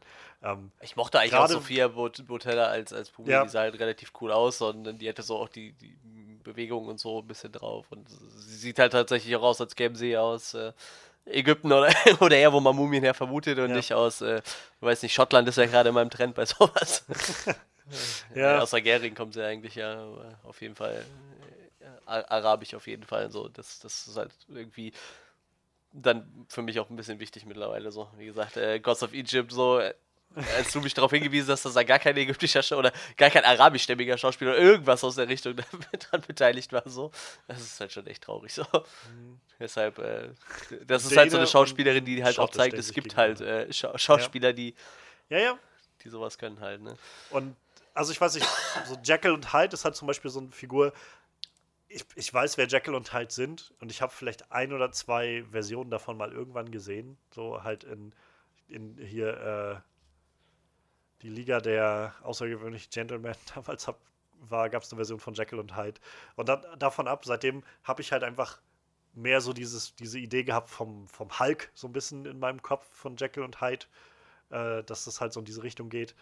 Und Russell Crowe war halt, als ich den gesehen habe, so der, der ist halt nicht Hulk-mäßig angeschwollen, so. Er ist halt ein bisschen, bisschen bulliger geworden als Hyde. Aber vor allem ist er halt einfach so der, der übelste Rüpel gewesen. Und das fand ich halt ziemlich clever, zumal ich jetzt gerade auch die äh, League of Extraordinary Gentlemen, die, die äh, Graphic Novel-Reihe Ja. lese. Ja, ja. Und da drin ist äh, Hyde halt. Also der ist da zwar auch ein ziemlicher Hühne, wenn er dann zu Hyde wird, aber da ist er halt genau das. Also er ist halt nicht so, so Hulk-mäßig dumm oder so, sondern einfach die ganze Zeit nur so, oh fucking kill you, you fucking asshole und sowas. Und ähm, das, das finde ich eigentlich ziemlich spannend. Also das hätte Russell Crowe vielleicht gut umsetzen können und vielleicht bleibt er dann dabei. Also mal gucken. Javier Bardem war, glaube ich, als Frankenstein verpflichtet. Hätte ich vielleicht auch gerne gesehen. Ja, das stimmt. Universum. Ja, ja, auf jeden Fall. Aber davon ab, das sind alles die Sachen, wo, ich, wo man jetzt auch sagen kann, spielt doch eigentlich keine Rolle. Macht Film für Film, das muss ja auch nicht zusammenhängen und soll es ja, Ja, glaube ich, auch nicht. Und solange das dann irgendwie einfach gut wird, ist doch, ist doch okay. Horror ist sowieso gerade, habe ich das Gefühl, wieder im Aufwind, so als, als neues Genre, was, was größeren Appeal findet bei vielen Ja, Leuten. Und warum nicht das nutzen? Ja, wie gesagt, auch fr- früher, ne? Ich meine, ähm, die, die äh, Universal-Dinger, die waren ja beliebt bis hinten gegen, ne? Das war ja auch so eine Hochphase des Horrorfilms, so 30er, 40er Jahre, ne? Heute werden, werden, würden die vielleicht, ne, obwohl die eigentlich noch nicht mal so, also die trashige Horrorphase, die kam irgendwann danach so. So die 30er, 40er Jahre Horrorfilme, die haben auch irgendwie noch so einen gewissen Charme auf jeden Fall. Ich wollte mir auch immer mal diese Universal Monster Box auf Blu-ray kaufen, so. Einfach, da sind halt Ja. nur die, die Originale drin, jeweils einer pro Charakter, so. Einfach um mir die mal anzugucken und auch einfach um die zu besitzen, so, weil das ist halt echt, äh, ich Ja, nennt man das Horrorkultur. Also ich meine, das ist nicht die, sind nicht die ersten Horrorfilme. Ich glaube, der erste ist irgendwie das Kabinett des Dr. Caligari aus von 1918 oder so. Also ich, ich glaube, Aber- sch- schon der erste Film, das war doch einfach nur dieser Zug, der, der gefahren ist auf die, auf die Leinwand zu oder so. Da sind die Leute auch schon schreiend rausgerannt, weil das so die, die, die Horrorerfahrung für sie war. Das ist doch, glaube ich, immer diese Anekdote, die man so kennt. Ja, wie gesagt, ich glaube hier äh, Dr. Caligari ist so der erste Horrorfilm. Ich glaube von 1918 oder so. Also so wirklich uralt. ja. 20er Jahre, ja. Das ist auch ein deutscher Film, ein Stummfilm. Das war, glaube ich, so der erste äh, wirklich äh, relevante Horrorfilm. Und Universal kam ja in den 20ern direkt hinterher, so, ne? Also, da war jetzt nicht viel Zeit dazwischen, ne? Deshalb, das ist halt irgendwie Geschichte. Muss man auf jeden Fall alles mal gesehen haben, glaube ich. Ja, wie gesagt, und jetzt kriegen wir vielleicht das Franchise nochmal neu von Blumhaus produziert. Ich bin halt gespannt, was da jetzt dann in der nächsten Zeit. Ich weiß nicht, ob sie jetzt erstmal wirklich nur den einen Film jetzt erstmal machen lassen und gucken, wie der so ankommt, oder ob sie halt jetzt auch schon direkt vorplanen. Ich finde es halt also krass, dass sie auch mit äh, Bride of Frankenstein da die Bremse scheinbar reingehauen haben. Dann, also ich meine, offensichtlich, aber ich meine, der war halt schon auch gut in der Produktion, als halt die Mumie rauskam. Ähm, da sollte ja der, ähm, ach, ich will jetzt seinen Namen nicht falsch sagen, der Regisseur, der auch Beauty and the Beast gemacht hatte, den letzten, glaube ich, äh, sollte da auch Regie führen. Bill Condon, genau. Ähm, der sollte, glaube ich, ursprünglich da auch Regie führen. Und dann ist das letztendlich zerfallen. Wie gesagt, da sollte Angelina Jolie ja die, die Hauptrolle übernehmen, meine ich. Ja, genau, irgendwie so. Und da war damals schon so ein bisschen, naja, aber vielleicht kann der das Ruder jetzt nochmal rumreißen, so für das Universum. Aber ja, also ganz offensichtlich haben sie gesagt, es macht dann doch keinen Sinn. Das Schöne ist halt, das dass äh, Blumhaus halt auch echt ähm, einfach mit so vielen Leuten zusammengearbeitet hat in den letzten Jahren. Ne? Die haben ja auch dann einen riesen Fundus an Regisseuren, denen, ja. denen man sowas an die Hand geben kann halt. Ne? Ich weiß nicht, vielleicht haben wir ja irgendwann mal sogar einen, äh, einen, einen, einen äh, Jordan Peele da oder so, ne? der da irgendwas macht. Ich meine, der ja, arbeitet ja. ja auch öfter mit Blumhaus zusammen. Warum nicht der, ne? Also ich meine, generell, vielleicht, mal gucken so. Ich glaube, sie hatten ja damals gefragt, nachdem Get Out halt so groß rausgekommen ist, wie es aussieht, ob er so wie dann da meistens das ist, ne, wenn du erstmal einen Hit hattest, so einen kleinen, was würd, könntest du dir vorstellen für DC oder Marvel oder so, so, so einen Film zu machen und so? Da meinte er halt, glaube ich, damals halt so, naja, er hatte eigentlich eher Bock, jetzt weiter so seine Geschichten zu erzählen, die er sich so ja, ausdenkt.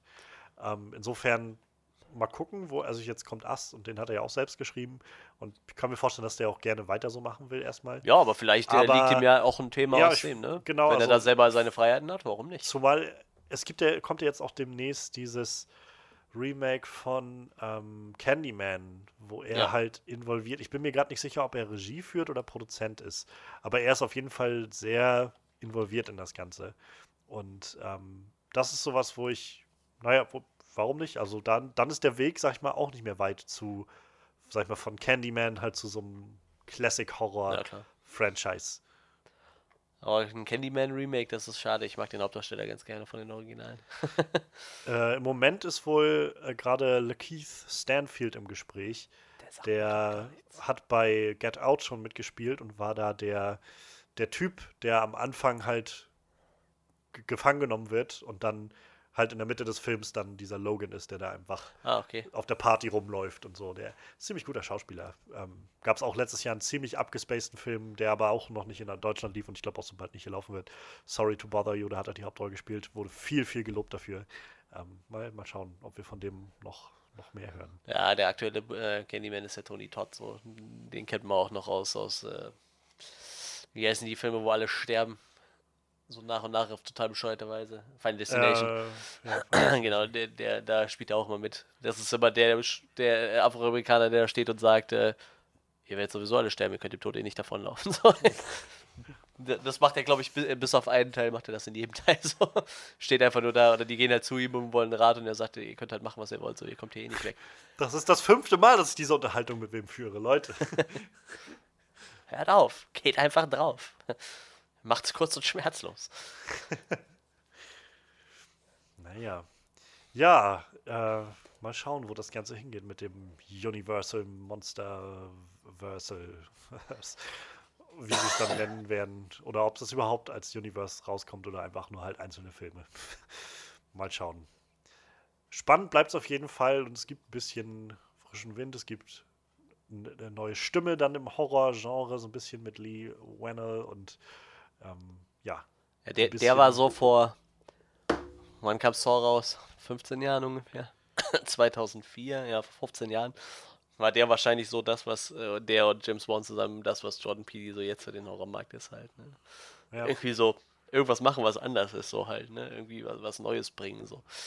Saw war damals ziemlich neu, dieses äh, Dead Silence, was sie noch gemacht haben, ziemlich neu. Ich glaube, in Cities hat auch nochmal eine eigene Richtung eingeschlagen und äh, jetzt kommt halt äh, John Peely. Also ich muss ganz ehrlich sagen, sowas wie Get Out habe ich bis dahin in der Form noch nicht so gesehen und, und ich glaube, sowas wie Ast kenne ich mich auch nicht daran erinnern. Also ich kenne halt viele Home Invasion Filme, aber ja. nicht, wo die Leute, die die Home Invasion machen, einfach man selber ist in, in total durchgeknallt irgendwie.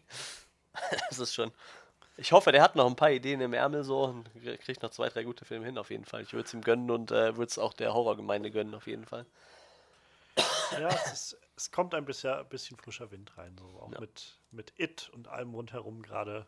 Ja, auf jeden so Fall. Zum, wie gesagt, das, was ich meine, es wird einfach gerade so ein bisschen Mainstream zugänglicher, so das, das Horrorgenre, habe ich das Gefühl. Ja. Weil ganz offensichtlich erreichen davon Dinge auf einmal auf mich. Und das, das ist auch schon ungewöhnlich eigentlich. ja, wir, wir bleiben gespannt, wo das Ganze hingeht. Ähm, lasst uns gerne wissen, was, was ihr davon haltet. Hättet ihr gerne mehr von dem Dark Universe gesehen und ist es schade, dass wir die, die Monster dann nicht zusammentreffen und zusammen kämpfen oder gegeneinander kämpfen sehen werden? Oder äh, ist es auch okay, einfach das getrennt zu haben? Und auch zur ganzen Brian Singer-Geschichte. Lasst uns gerne wissen, was ihr davon haltet. Ähm, gerne in den Kommentaren. Wir sind jetzt erstmal so weit, dass wir schnell noch in unser Flashlight zu Ralf Reichts 2 Chaos im Netz äh, springen können. Ich halte mich auch sehr kurz. Den ersten Ralf Reichts habe ich damals irgendwann da habe ich nicht im Kino gesehen. Habe ich irgendwann bei, bei jemandem gesehen, der den auf DVD, glaube ich, hatte. Und das war übrigens, äh, mal abgesehen von äh, Sausage Party, der letzte äh, Animationsfilm, den ich gesehen habe, glaube ich. Okay, Spider-Man habe ich ja noch gesehen, aber der, auf jeden Fall der letzte Disney-Animationsfilm, den ich gesehen habe. Ich mochte Ralf Reichts sehr, sehr gerne. Ich war sehr erstaunt, wie gut ich den fand damals. Ähm, und wie, also der hat halt so schöne Videospielreferenzen drin gehabt und ähm, im Kern aber halt nur so eine sehr, sehr tolle Geschichte über so Selbstakzeptanz und Selbstfindung erzählt. Und ähm, dieser am, gegen Schluss des Films, wenn, wenn, ähm, wenn, wenn Ralf aus der Höhe runterfällt in Richtung Vulkan und dann anfängt, äh, sein, aus seiner Selbsthilfegruppe für Superbösewichte zu zitieren, so dieses, ich bin böse und das ist gar nicht schlimm oder sowas. Und äh, finde ich immer noch ein grandios dramatischer Moment. Und äh, ja, ich war, ich fand den Film da, damals großartig. Christian Ulm hatte den, glaube ich, gesprochen gehabt, den äh, Ralf. Und ähm, die Vanellope war auch super cool, super gespannt, die beiden, die dann dabei rumkamen. Ja, ich fand den, fand den sehr super. Ähm, und auch als Kinderfilm halt sehr, sehr toll gemacht. Und jetzt äh, ist es, glaube ich, sechs Jahre oder so. Es ist jetzt ja sechs oder sieben Jahre, dass der rauskam. Und jetzt ja. äh, haben wir den zweiten Teil bekommen. 2012, 2. November 2012. Ja, ja dann sechs. ziemlich genau, genau, sechs Jahre gewesen. So, so kam es im Film auch rüber, jetzt im zweiten. ähm, ja, und äh, wie das meistens so ist mit den Disney-Filmen, sie lassen sich halt eher Zeit mit ihren Fortsetzungen. Sie, eigentlich ist Disney ja, oder lange war Disney ja nicht darauf aus, Fortsetzungen zu machen dann haben sie irgendwann angefangen, Fortsetzungen bloß auf VHS rauszubringen.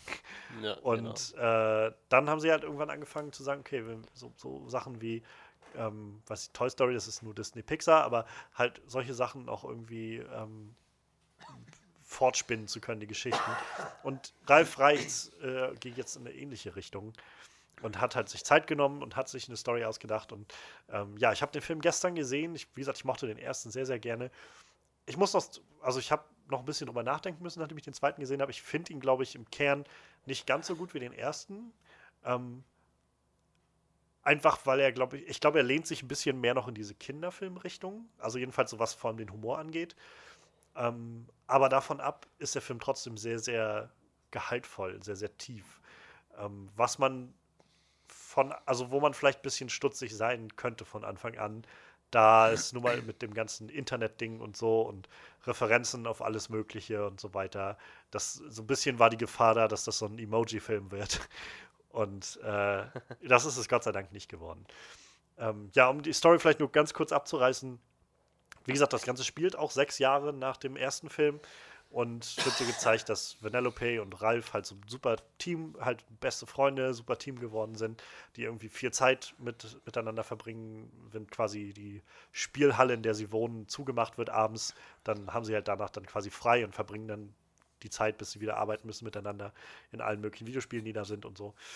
Und äh, ja, dann wird, dann kommt der, der Spielhallenbesitzer eines äh, am, am, Anfang des Films und äh, schließt quasi eine, eine Wi-Fi-Box an und äh, stellt Internetverbindung her. Und aufgrund eines Missgeschicks ähm, geht von Vanellopes Arcade-Spiel, wo man ja so Autorennen, so Mario Kart-mäßig fahren muss, mhm. geht das Lenkrad kaputt. Und ähm, der, naja, es gibt keine Ersatzteile mehr so wirklich zu bestellen, außer halt bei eBay, aber da kosten die dann 200 Dollar. Und der, ähm, der Arcade-Besitzer sagt halt, das kann ich mir nicht leisten. So. Also mal gucken. Freitag kommt der, der, der, äh, ja, der, der, die Müllabfuhr und dann werde ich den, die, äh, die, die Anlage hier wahrscheinlich äh, raushauen müssen. So. Und dann machen sie sich halt auf den Weg, um das Spiel zu retten, sozusagen, und reisen dann über die Wi-Fi-Anlage ins Netz zum ersten Mal, um da dann bei eBay das ganze, dieses Lenkrad zu bestellen und so weiter. Dann müssen sie halt Geld verdienen und dann spinnt sich danach so Schritt für Schritt alles weiter durch. Ähm, wie sie dann versuchen, Geld zu verdienen über so verschiedene Pop-ups, die, die auftauchen. Das ist sehr schön. Ähm, also die, das Internet, wie sie sich da so erdacht haben, ist irgendwie sehr cool. Ähm, ist halt riesige Fläche ähm, und überall tauchen halt so diese kleinen, sehen so ein bisschen aus wie so Popfigures. So große, recht viereckige Köpfe irgendwie. Und diese kleinen Körper sind halt so die Avatare der Leute, die online sind. Und rennen halt dann dadurch quasi immer zu den Webseiten hin, zu denen sie hinwollen.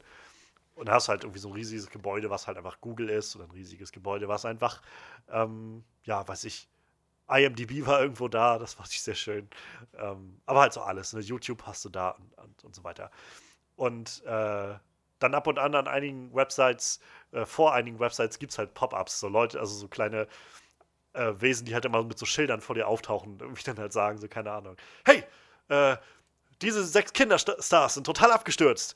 Nummer drei wird dich überraschen oder sowas. Und äh, halt diese Avatare dazu auffordern wollen, da drauf zu drücken. Und auf jeden Fall, der eine taucht halt auf und sagt von wegen, äh, hey, willst auch du mit Videospielen reich werden? Und dann ähm, kommen sie halt auf den zu, weil sie dann Geld brauchen, um das Lenkrad zu bezahlen, was sie bei eBay äh, erstanden haben. Und darüber, wie gesagt, entspinnt sich dann so ein bisschen diese Story, dass sie in verschiedene Ecken des Internets kommen, sind dann zu Anfang in so einer so, so einem Online-Game, was sehr, also ich glaube Slaughter Race heißt das, erinnerte sehr an, also mich hat es sehr erinnert an, an GTA. So es ging, glaube ich, also so GTA Online so ein bisschen in die Richtung. Ähm, war halt mehr so auf Rennen angelegt und du bringst aber halt eigentlich andere Spieler um und was weiß ich und so. Da trifft dann Vanellope auch noch eine, eine Rennfahrerin da, äh, die von Gal Gadot gesprochen wird im Original und hat da das erste Mal auch wieder das Gefühl, dass sie als Rennfahrerin, die sie ja ist, irgendwie coole Sachen machen kann. Ähm, dann geht es halt nachher in eine andere Richtung, wo sie sich mit so einem Weindienst, also es, ich glaube, da heißt es Buzz-Video, ist halt wie so ein Weindienst, wo du wie so kurze Videos aufnimmst und die dann verschickst, darüber dann Geld verdienen wollen. Und wie gesagt, es entspinnt sich dann alles so ein bisschen weiter und läuft halt dann auf so ein großes, wie meistens bei Disney-Filmen, emotionales Ende zu. Und ja, ohne jetzt noch weiter auf den Plot einzugehen, ich finde, der Plot war insgesamt ein bisschen schwächer als der beim ersten Film. Vieles fühlte sich halt sehr so, so kapitelmäßig an, sodass du halt so, und dann gehen wir dahin und von da aus gehen wir dahin und dann müssen wir als nächstes dahin und dann dahin und dann dahin und so weiter. Und ähm, das ist manchmal so ein bisschen unzufriedenstellend gewesen beim Gucken für mich, wo ich gedacht habe, also für einen Kinderfilm ist das total super, also total annehmbar.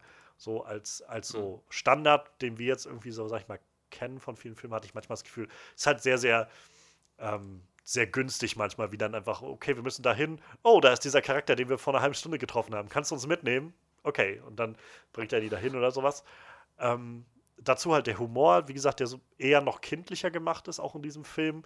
Ähm, an einigen Stellen, also gerade am Anfang waren so viele Gags, wo ich gedacht habe, ja gut, das habe ich schon mal gesehen, hat mich jetzt nicht so rausgelockt. Sie machen aber interessante Sachen mit diesem Internetkonzept, wie gesagt, die Referenzen sind gut platziert und nicht zu viel, finde ich. Ähm, und auch nicht so, dass man das Gefühl hat, es geht nur darum, dass du halt deine Ehrenrunde durch alle Internetsachen drehst, sondern es, es steckt schon irgendwo so ein Kommentar dahinter. Also sie, ganz am Anfang, wenn sie da auftauchen, ähm, wollen sie halt rausfinden, wie sie zu eBay kommen und äh, treffen dann da auf einen Charakter, äh, der, also treffen auf so einen Stand von alleswisser, glaube ich, de oder sowas, .com heißt die im Deutschen diese Website ist halt im Prinzip mhm. dein Google-Surrogat, so, so, eine Suchseite. Und sie führen die halt damit ein, dass ein Avatar halt von einer Frau da steht und irgendwie sagt halt, oh, ich, äh, und sagt halt, was sie eingibt sozusagen, also was sie, was sie sucht und sucht halt irgendwie Ballerinaschuhe und so. Und dieser Alleswisser, dieser Avatar, der von Alleswisser da ist, sozusagen, dieses Wesen, weiß halt dann sofort, ah, du suchst äh, Ballerinaschuhe für deine Tochter oder sowas, hat das mit der Fußballphase nicht so, nicht so lange gehalten und sowas. Und das war der erste Mal, wo ich richtig lachen musste und gedacht habe, scheiße, Mann, die, die gehen ja echt darauf ein, so dass halt Google einfach mal alles über dich weiß und so und nichts vergisst von denen, was du, von den Sachen, die du da so drin hast. Halt nicht so offensichtlich, so, aber also sie, sie zeigen nicht mit dem Finger darauf, dass es darum geht, sondern es wird einfach gezeigt in der Art und Weise, wie diese Figuren interagieren. So als Kind geht das wahrscheinlich über, dein, über deine Vorstellung hinaus, aber nichtsdestotrotz, also als Erwachsener findest du halt schon viele solche Sachen drin. Auch gerade was diese ganzen Weinsachen und so angeht, diese Videos mit, mit lauter Likes und so es wird sehr gut, finde ich, rübergebracht, wie viel einfach da auch, naja, Gewinnsucht und Gier hintersteckt, so wie wenig das an ja, vielen klar. Stellen mit, äh, mit, mit so künstlerischem Anspruch oder sowas zu tun hat, wenn man das überhaupt so nennen will. Aber halt viel einfach dann steht, ich brauche Geld so und das, deshalb mache ich das hier. Ähm, aber mal jenseits dieser, dieser Sachen, also die haben sehr gut funktioniert, finde ich. Ähm, an einer Stelle kommt Vanellope auch auf die Disney-Webseite sehr schöne Szene.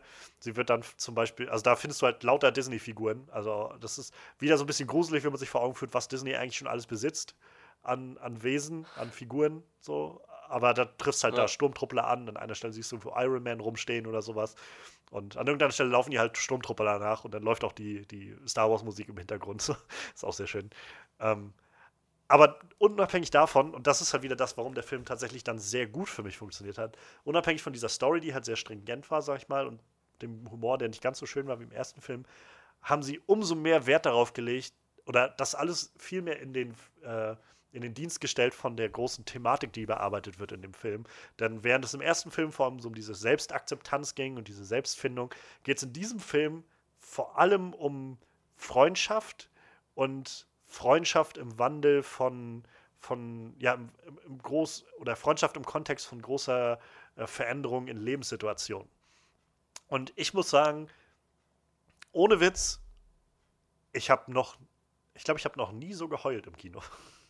Als der Film zu Ende ging, diese Schlussmomente haben mich so getroffen, das habe ich nicht kommen sehen. Und also einmal so, als das Finale quasi losbrach, habe ich so gemerkt, so, wow, das, dann hat Ralf so ein sehr emotionalen Monolog über Freundschaft gehalten und was es halt heißt. Also, dass es vor allem auch bedeutet, Leute loszulassen, dass es halt darum geht.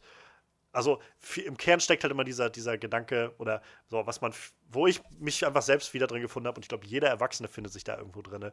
Man hat meistens diesen, diesen einen Freund, diese eine Freundin, mit der man halt lange Jahre aufgewachsen ist, ähm, unglaublich viel mit, mit denen geteilt hat. Und irgendwann gibt es dann aber diesen Punkt, wo man halt auseinandergeht. So, weil einfach das Leben sich anders entwickelt. So, weil halt der eine zieht dahin, der andere zieht dahin, der eine macht diese Ausbildung, der andere geht studieren oder was weiß ich. Und genau damit setzt sich dieser, dieser Film sehr stark und sehr, sehr gut, finde ich, auseinander, zu fragen, was, wie geht man damit um ähm, ist man dann sehr, sehr klammerhaft und fühlt sich bedroht davon, dass auf einmal der andere neue Freunde kennenlernt oder nicht? Oder kann man das akzeptieren und darauf vertrauen, dass man einfach trotzdem weiterhin äh, diese Freundschaft am Laufen halten kann, auch wenn sich Dinge verändern? Und ich habe mich halt sehr, sehr daran erinnert gefühlt, als äh, meine beste Freundin nach vielen Jahren, die wir irgendwie jetzt äh, zusammen auch studiert haben und so, nachdem die jetzt fertig geworden ist und weggezogen ist. Und das hat mich halt so getroffen, weil das so krass das wiedergespiegelt hat an vielen Momenten, ähm, dass ich halt, als dieses Finale lief und Ralf darüber dann geredet hat, so in seinem Monolog, das hat mich irgendwie das erste Mal so erwischt, wo ich gemerkt habe, so wow, der, der laufen jetzt echt so Tränen irgendwie runter. Und dann gab es halt danach nochmal so, sozusagen der Abschluss des Ganzen, wo halt wirklich so ein, ähm, so ein kleiner ja, so, so, ein, so, ein, kleines Auf Wiedersehen irgendwie stattgefunden hat, was mich nochmal sehr, sehr erwischt hat, wo ich schon sagte, wow, das ist. Und da musste ich dann auch lachen, als ich im Kino saß. Und ich dachte, wow, du sitzt jetzt gerade alleine in Reif Reich 2 und holst dir gerade die Seele aus dem Leib.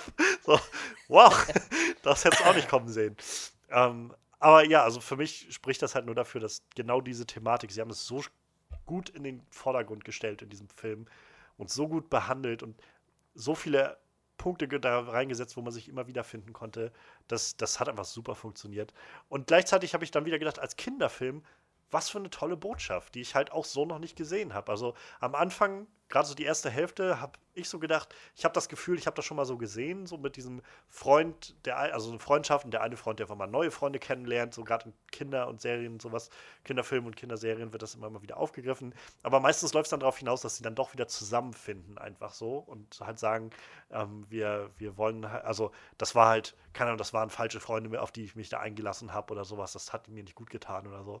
Und dieser Film geht in eine sehr andere Richtung und, und äh, ja, begrüßt das viel mehr zu sagen, so, ähm, was, also wie sollte man damit umgehen oder eben auch nicht umgehen? Ähm, wie gesagt, ich will jetzt nicht zu viel spoilern oder so, aber ich fand das sehr mutig, den Schritt, den sie da gerade zum Schluss gegangen sind. Sowas habe ich halt noch nicht gesehen. Und im Kern hat das halt dazu geführt, dass ich, obwohl ich den Film halt, sag ich mal, von der Handlung her nicht so stark finde wie den letzten und vom Humor, emotional trotzdem mindestens genauso stark finde, wenn nicht halt noch stärker. Und dazu das Gefühl habe, er fühlt sich nicht an wie der letzte Film. Also es ist nicht das Gefühl, dass du so hast von, also du hast halt schon das Gefühl, es ist immer noch Ralf Reichts, aber es ist halt nicht dieses Gefühl von, okay, sie haben einfach den ersten Film noch mal so ein bisschen anders aufgewärmt oder so. So ein bisschen das, was Disney halt eigentlich immer macht mit ihren Fortsetzungen, neue Wege zu gehen damit, sich einer neuen Sache anzunehmen, eine neue Richtung dem Ganzen zu geben. Und das fand ich halt sehr, sehr gelungen. Und äh, ja, deshalb kann ich nur sagen, also ich kann den Film nur empfehlen. Ich glaube, gerade wenn man halt Kinder hat, sollte man sich das geben, weil das, glaube ich, eine, eine, schöne Botschaft mit enthalten kann. Ähm, als äh, Erwachsener, sag ich, mir, sag ich mal, das anzugucken, hängt, glaube ich, so ein bisschen davon ab, wie gut man den ersten Film fand und ja, wie sehr man halt auf, dieses, auf diese Thematik sich einlassen kann. Wenn, ich kann mir vorstellen, wenn du halt nicht so, also mich hat es halt einfach, wie gesagt, relativ schnell mitgenommen, weil ich mich an vielen Stellen selbst wieder entdeckt habe, so mit meiner eigenen Lebensgeschichte, mit meinem eigenen Verhalten auch in Freundschaften und meinen eigenen Gedankengängen. Ähm, und ich glaube, wenn man das nicht hat, dann bleibt man halt auf dieser relativ stringenten und manchmal so ein bisschen durchschnittlichen Story hängen und dann kann es, glaube ich, recht enttäuschend sein. Aber wenn man, glaube ich, viel mit dieser Thematik Freundschaft irgendwie anfangen kann ähm, und, sich selbst damit identifizieren kann, dann hat man, glaube ich, eine sehr gute Zeit mit dem Film. Also ich, wie gesagt, ich kam aus dem Film raus, ich war sehr, sehr mitgenommen und äh, auch sehr glücklich eigentlich damit. Also ja, Ralf Reichts Chaos im Netz, ich finde den Titel immer noch nicht so schön. ähm, ich kann ihn empfehlen. Also schöner, schöner Disney-Film, schöne Disney-Fortsetzung. Ähm, aber nach wie vor nicht der beste Animationsfilm, den ich letztes Jahr gesehen also aus dem letzten Jahr, den ich gesehen habe. Das ist nach wie vor Spider-Man. ja, das so zu meiner kleinen Einschätzung zu äh, dem neuen Ralf Reichts-Film. Ähm, ich weiß nicht, Manuel, habe ich dir jetzt Lust gemacht, nochmal ins Kino zu gehen? Ja, nö. nee, tatsächlich nicht. Also ich habe echt mit diesem Animationsfilm von Disney ein bisschen abgeschlossen. Tja, das ist eine schlechte Trennung wohl gewesen. Ähm, auch, dass du das nochmal irgendwann aufarbeiten kannst für dich. Aber jetzt wollen wir weiterkommen ähm, zu, zu einem Film, der kein Animationsfilm ist, Gott sei Dank. ähm, und älter ist als Ariel die Meerjungfrau. Äh, ein Jahr davor rausgekommen, nämlich 1988. Der zweite Film, möchte ich sagen, von John McTiernan. Ähm, wir haben schon über McTiernans Predator geredet gehabt. Bei uns in unserem äh, in, unseren, unsere, in unserer Rubrik It's a Classic. Und heute kommt quasi sein Nachfolgefilm auf Predator. Stirb langsam, Die Hard. Ähm, ich freue mich, dass wir über Die Hard reden, jetzt in unserer Review zu oder in unserer Frage It's a Classic.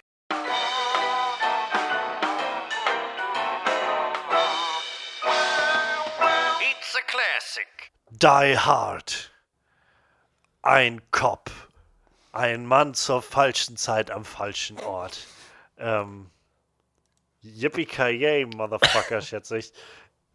Ich freue mich, dass wir heute über Die Hard reden. Und ich bin ein bisschen traurig, dass Freddy nicht da ist, denn ich meine, das ist halt auch ein Film, den Freddy noch nicht gesehen hatte. Und ich hätte gerne von ihm gehört, was, was er davon äh, hält. Denn, ähm, ja, also um das vielleicht schon mal vorwegzunehmen, ich habe den vorgeschlagen für heute den Film, denn ich finde definitiv, es ist ein Klassiker und ich finde halt eigentlich sogar, es ist so der perfekte Actionfilm, den es irgendwie gibt.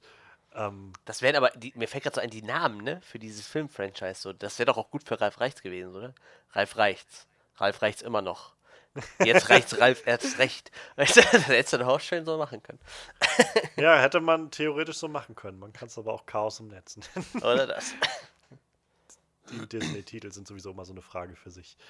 Ähm, ja, Die Hard. 88, letztes Jahr 30 geworden, der Film.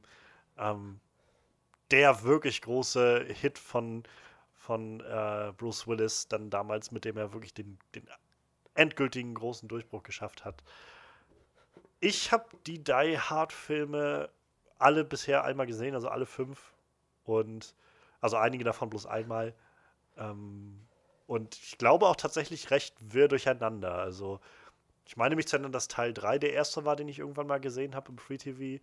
Dann Teil 1, dann irgendwann mal Teil 2. dann habe ich Teil 4 später irgendwann mal gesehen und Teil 5 dann sogar, als der im Kino kam. Das war so ein hey, da habe ich noch mit zwei meiner äh, Schulfreunden zusammen gewohnt. Also da haben wir in, ein WG gehabt im ersten Studienjahr und da war das so ein, hey, dieser neue, wollen wir ins Kino gehen? Ich glaube, dieser neue Stirb langsam Film kommt, da könnte man doch vielleicht hingehen. Und äh, ja, also das hat halt dazu geführt, dass meine Vorstellungen von Stirb langsam Film halt alle sehr vage bloß waren, weil die guten, sag ich mal, die ersten drei, die ich irgendwie gesehen habe, schon über zehn Jahre zurücklagen und die anderen beiden, die ich gesehen hatte, mich einfach nicht sehr überzeugt haben. Teil 5 ist schrecklich. Aber in Teil 5 spielt Kevin Smith mit. Da, ja, hat, er, da, da hat er noch gedacht, dass äh, Bruce Willis ein total netter Typ ist und ein guter Schauspieler. Tja, so kann man sich täuschen. ah, ist das ein Teil 5, wo der mitspielt? Ich meine, oder ist es Teil 4? also ich weiß, ich, ich bin gerade, Teil 5 müsste 2012 oder 13 gekommen sein. Ich glaube, da war Cop-Out aber auch schon draußen. Ja, dann war der das garantiert nicht. Ah, Kevin Smith, ja, es ist äh, Teil 4 tatsächlich. Naja, auf jeden Fall äh, hatte ich die halt. Ich kenne halt so den Status, den Stirb langsam hat, aber ich habe die jetzt nie so vor Augen noch gehabt.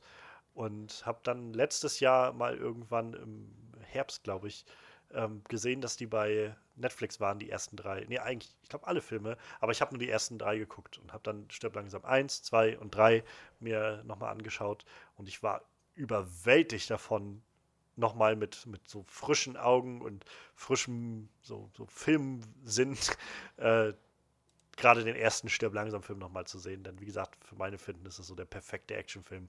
Aber darauf kommen wir dann ja gleich nochmal, denn wir wollen ja zum Schluss unsere Frage stellen. Äh, it's a Classic.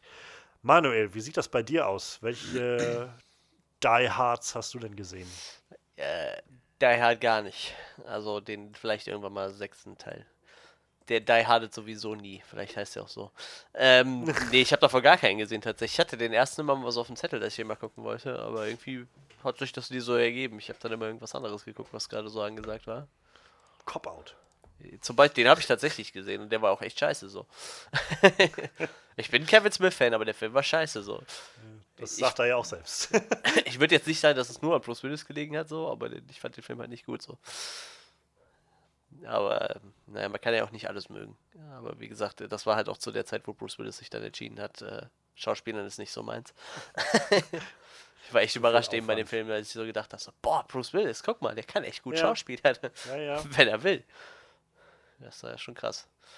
Ja, nee, äh, wie gesagt, ich habe äh, keinen gesehen. Ich wollte die immer mal sehen, so, weil man hört ja nur viel Positives über die Filme. Wenigstens mal über die ersten zwei, drei davon. Und äh, ja, es hat sich halt nie ergeben. Und als du jetzt gesagt hast, komm, wie wär's mit, mit äh, Stirb langsam so, habe ich gedacht, ja gut, dann hast du jetzt mal einen Grund, den zu gucken. Und da habe ich mir den heute mal angeguckt. Ich hatte ja so ein bisschen Hoffnung letztes Jahr noch, dass wir den dass wir vielleicht vor Weihnachten nochmal irgendwo so eine Lücke haben, um das zu füllen, weil das ja nur yeah. jedes Jahr, auch letztes Jahr war wieder die große Frage, ist Stirb langsam eigentlich ein Weihnachtsfilm?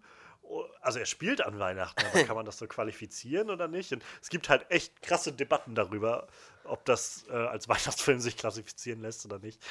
Ähm, aber unabhängig davon, also wie gesagt, ich freue mich, dass wir darüber reden können. Ähm, und schön, dass du den auch zum ersten Mal gesehen hast dann jetzt. Ähm, und überhaupt, dass dann dein erster Einblick war in die Stirb langsam Welt. Ähm, wie gesagt, ich finde, John McTiernan hat irgendwie echt ein Händchen für Actionfilme. Also wir hatten es bei Predator schon gesagt. Und äh, ja, überhaupt dieser damit irgendwie so ein das als, als hintereinander als Filme rauszuhauen. Erst Predator und dann halt Stirb langsam. So, ich, das ist schon echt eine Hausnummer. Das ist auf jeden Fall ein Statement für, für sich selber als Action-Regisseur, so Ja. für Actionfilme. Das auf jeden Fall. Ja, dann, äh, also ich glaube, so mehr oder weniger haben wir die, die Erwartung. Also ich meine, ich wusste halt, worauf ich mich einlasse mit Ja, dem Film. du schon mal gesehen Aber- durchaus. Ähm, ja, schön, dass du halt einfach so, so recht unvorbelastet warst, außer halt, dass du einfach, also von dem Ruf, sag ich mal, gehört hast des Ganzen, aber noch mehr noch nicht hattest. Ähm, Ich sehe Ja, gerade, der Regisseur hat danach auch äh, die Jagd nach Roter Oktober gemacht. Das war das nicht auch so Mhm. ein, schon so ein, so ein Action-Klassiker eigentlich? glaube, ja, also ich glaube, der ist halt ein bisschen intimer, so Film. Ich habe ihn nie gesehen. Ich tatsächlich Ähm, aber ich glaube, der geht, geht immer noch, geht noch ganz gut. Ähm, ich weiß nicht, Medicine Man sagt mir halt gar nichts. Ich glaube, der war nicht so der Hit. Last Action Hero, 93, finde ich persönlich, ist ein ziemlich unterschätzter Film. Ich glaube, der ist damals recht durchgefallen bei den Kritikern und so. Ähm, ich, also ich finde, das ist ein, eigentlich eine ziemlich krass gute Action-Parodie. So, ich weiß nicht, ob du den mal gesehen hast, aber Mit Sicherheit, so mit ja. Das ist der Arnold ne? Schwarzenegger, ja, ja. genau, als Filmheld und mit dem Jungen, der in diesen Film reinkommt und so. Ähm, und dann stirbt langsam für, äh, jetzt erst recht, also Die Hard with a, with a Vengeance, Teil 3 ist das dann 95 und der ist auch nochmal richtig, richtig gut. Es gibt auch, also ich persönlich mag, glaube ich, den ersten noch mit am liebsten, aber danach kommt gleich schon drei. Und es gibt auch genug Leute, die sagen, Teil 3 ist eigentlich der beste von den ganzen. Und ich kann dir auch nur empfehlen, wenn du Teil 1, also von Die Hard jetzt schon gut fandest, ähm, wenigstens Teil 3 sollte man sich noch angucken. Der ist halt wirklich Okay. richtig, richtig gut nochmal. Ist auch ein sehr guter Samuel L. Jackson damit drin, in dem ähm, in Stirb langsam jetzt erst recht. Ähm, ja, dann lass uns doch vielleicht gleich mal reintauchen, so in, in die Sachen, die den Film gut gemacht haben. Also ich, ich gehe mal davon aus, du hast den Film auch gut gefunden. Ich fand den gut, ja. Durchaus, ja. Wie gesagt, äh, tatsächlich kann ja. Wieso habe ich mein Handy-Mikrofon im Kopfhörer? Das ist mir noch nie passiert. Ähm, ich ich hab, äh, war halt überrascht, weil in den letzten Jahren hatte ich nicht so das Gefühl, dass Bruce Willis halt noch ein guter Schauspieler ist, aber mal zu sehen, womit er so seinen Durchbruch hatte. Allerdings muss ich gestehen, wir hatten irgendwann letztens noch das fünfte Element geguckt, so den hatte ich vorher auch noch nie gesehen, so und der ist halt auch schon ziemlich gut so. Also Ja. und äh, ich sag mal, ein, ein Held kann halt auch nur so gut sein wie sein, sein Bösewicht, so, ne? Und äh, Oh äh, ja. Alan Rickman ist halt schon schon krass so. Jack Ja. Hans Gruber. Es ist echt so weird, dass sie den, naja, wie das so war in den 80ern. irgendwie. Ja, ja, da waren die Deutschen nie die das halt ne? irgendwie, ja. Und überhaupt, also, dass, dass, damit, damit die Deutschen ja nicht durcheinander kommen. Ja. Ähm, ich habe den Film jetzt halt zum, zum zweiten Mal, also als ich ihn jetzt geguckt habe und letztes Jahr, als ich den gesehen habe im Herbst, habe ich die beide mal jetzt auf Englisch gesehen und es zieht halt so viel mehr, das äh, zu sehen. Auch die ganzen Terroristen reden halt auch ständig auf Deutsch miteinander. Meistens sehr gebrochenes Ja. Deutsch, weil es halt keine Deutschen Das habe ich sind. gelesen, ja. Ähm, Schießt dem Fenster. aber ja, ne, das sowieso. Das ist ja dann auch Rickman. ja. Ja, nee, es ist also auch so, die machen ab und an dann, schnell, schnell! Irgendwie sagt er dann sowas oder so. Und dann, lass, lass es! Schnell, schnell! so. Aber ja, da, da trotzdem davon ab. Es ist halt, es macht halt mehr Sinn, wenn du dann halt mitbekommst, so dass halt die anderen Leute nicht verstehen können, was sie da sagen oder so. Ja, ja, klar. So ist halt, wie das dann immer ist mit so Synchronisationssachen. Ja, das war bei, glaub, bei- Grimm auch so krass. Das, die, die Serie, da gibt es ja auch, äh, also die, die ganzen äh, Monster da haben ja irgendwie so eine deutsche Ver Vergangenheit halt, weil Gebrüder Grimm Ja. halt, ne? Und äh, da, da redet halt der äh, beste Kumpel von dem Grimm halt auch immer auf Deutsch. Sagt, äh, Hilfe, Verletzte. So einfach mit so einer total absurden Betonung irgendwie so, dass du denkst, was? Das ist schon krass. Aber wie gesagt, das ist den Amis ja auch total egal. So, ne? Ich glaube, wenn man es äh, irgendwie irgendwo eingeben kann in den Übersetzer und es kommt was halbwegs Vernünftiges auf Englisch dabei Ja. raus, dann ist das für die Amis dann auch okay wahrscheinlich. Bei ähm, Scrubs gab es mal Ja, ein, ja, zwei Folgen, wo sie halt so deutsche Patienten hatten. Ja. Da haben sie dann den Trick gemacht, dass sie die im Deutschen Dänisch, Dänisch, ja, haben genau. sprechen lassen. Und Aber die kann richtig mehr gut Sinn Deutsch, gemacht, ne? Das ist krass, weil Ja. der Oma ja Deutsch ist. Ja, ja. Genau wie Sandra Bullock, die kann halt auch richtig krass gut Deutsch sprechen. Heißt, äh, die, die kann ja richtig krass, auch äh, komplett dialektfrei so, ne? Also das Ja. ist richtig krass. Aber äh, was, was hat äh, die Edith gesagt? Äh, er ist dein Nacht. Nee, warte, er ist dein Schnitzel, sonst kriegst du keinen Nachtisch. Ja. ja, das, Ach ja. das ist schön. Ja, aber äh, zu den deutschen Terroristen, glaube ich, kommen wir dann, kommen wir dann, glaube ich, noch. Ähm, wie gesagt, lass uns mal reingucken, so was, was dann den Film gut macht und auszeichnet. Und ähm, also ich, ich, ich werfe jetzt gleich mal z- zu Anfang rein. Und ich glaube, das ist halt auch einer der, der so zentralen Punkte, warum dieser Film halt dieses. Also, Die Hard, als der rauskam, hat ja letztendlich so ein neues Genre an Actionfilmen irgendwie losgetreten. Dieses Everyman-Ding. Und zwar halt, also es gab so viele Filme danach, wo dann irgendwie gesagt wurde, es ist wie Die Hard, nur auf dem Zug. Es ist wie Die Hard, nur auf einem Boot. Und halt, also Die Hard war jetzt ja nun mal im, ja. im Hochhaus so. Und also es ist so krass, wenn man sich auch vorstellt, in welcher Zeit das entstanden ist, so die 80er, die halt geprägt waren von den Stallone und Schwarzenegger-Filmen, ja. die halt alle, sei es jetzt Rambo, also vor allem Rambo 2 und 3, oder halt Schwarzenegger mit Kommando oder, oder sowas in der Art, ähm, diese Filme laufen halt immer darauf hinaus, dass die, dass die irgendwie alleine in so ein, weiß ich, ein Terroristencamp laufen ja. und halt 500 Mann mit so einem Maschinengewehr umdieten, die irgendwie, genau. also das eigentlich sowieso nicht genug Kugeln da drin hätte, aber scheiß drauf. Und, äh, Der Standard äh, amerikanische Actionfilm aus den 80ern. Ganz genau, ganz genau. Und, und halt ab und an kriegen sie auch mal irgendwie einen Schuss ab, aber dann ist das halt auch nur so eine Fleischwunde und dann wird das halt kurz weggeatmet und dann ist gut. so, und, und dann hast du jetzt auf einmal halt diesen Die Hard, der rauskommt, von dem Regisseur von Predator und auf einmal hast du da so einen Cop, der einfach, ja, der einfach so der ganz kleine Mann ist. So der kleine Mann, der ganz durchschnittliche kleine Mann, der einfach, wie gesagt, zur falschen Stelle, äh, zur falschen Zeit am, am, falschen Ort ist, der eigentlich mehr aus Versehen auf diese Party eingeladen wurde, äh, auf der dann halt auf einmal dieser, dieser, ja, am Anfang sieht es ja noch aus wie so ein Terrorangriff und äh, diese Geiselnahme äh, ausbrechen und stattfinden. Und er einfach versuchen muss, sich da irgendwie durchzumanövrieren und dabei einfach so unglaublich, ja, verletzlich ist, so unglaublich, äh, einfach auch im, im Nachteil ist. Also, ich liebe es, wie in diesem Film. Also, ich finde, dieser ganze Film ist spannend. Ich glaube, ich finde, es gibt keine, keine spannungsfreie Minute in diesem Film. So vom Anfang an schon. Ähm, bis, also relativ schnell kommt es ja dann dazu, dass diese Terroristen da aufschlagen. Und von da an sowieso ist halt immer irgendwie Spannung da, selbst in den ruhigen Momenten, weil irgendwie immer wieder dieses Blatt sich wendet. Und das finde ich so, also halt an, so viel anders als der Actionheld, der reinkommt und einfach alle umnietet, wo du halt weißt, der hat sowieso seine schusssichere Weste an, obwohl er keine trägt, so ungefähr. Ähm, und in dem Film hast du halt einfach wirklich diesen, diesen Cop, der versucht irgendwie das Richtige zu machen, der immer wieder an seine Grenzen stößt und jedes Mal, wenn er gerade das Gefühl hat, ich habe jetzt, äh, hab jetzt gerade einen kleinen Sieg errungen, wendet sich das Blatt und dann auf einmal rücken, äh, rückt die Feuerwehr wieder ab, weil sie wieder weggeschickt wurde oder sowas. Und dann äh, hat er es irgendwie gerade hinbekommen, ähm, weiß ich nicht, die, äh, das, den Sprengstoff irgendwie auszuschalten und die Cops zu alarmieren. Und dann finden sie auch schon raus, wer er ist und können irgendwie das als Druckmittel verwenden oder sowas. Und äh, so, so, wechselt sich irgendwie immer und immer wieder das Ganze ab und das hält diese Spannung so aufrecht. Und wie gesagt, macht John McClane einfach so so, so, so normal, irgendwie so real als Charakter. Das halt nicht dein, dein Stallone, so der einfach, oder dein Schwarzenegger, der einfach, den du einfach in jedem Film eigentlich immer ausschneiden und in den anderen Film einsetzen kannst, weil es ist sowieso immer dieselbe unzerstörbare Figur, die er spielt. Und ich glaube, das hat halt diesen Film so erfolgreich gemacht und so bekannt gemacht. Und das ist, glaube ich, auch das, warum die neuen Filme nicht mehr funktionieren. Die Stirb langsam 4 und 5 vor allem. Ja weil äh, Stirb langsam 4 ist halt, keine Ahnung, in dem Film, also ich habe den Film halt irgendwann mal gesehen und fand ihn damals so okay als Actionfilm.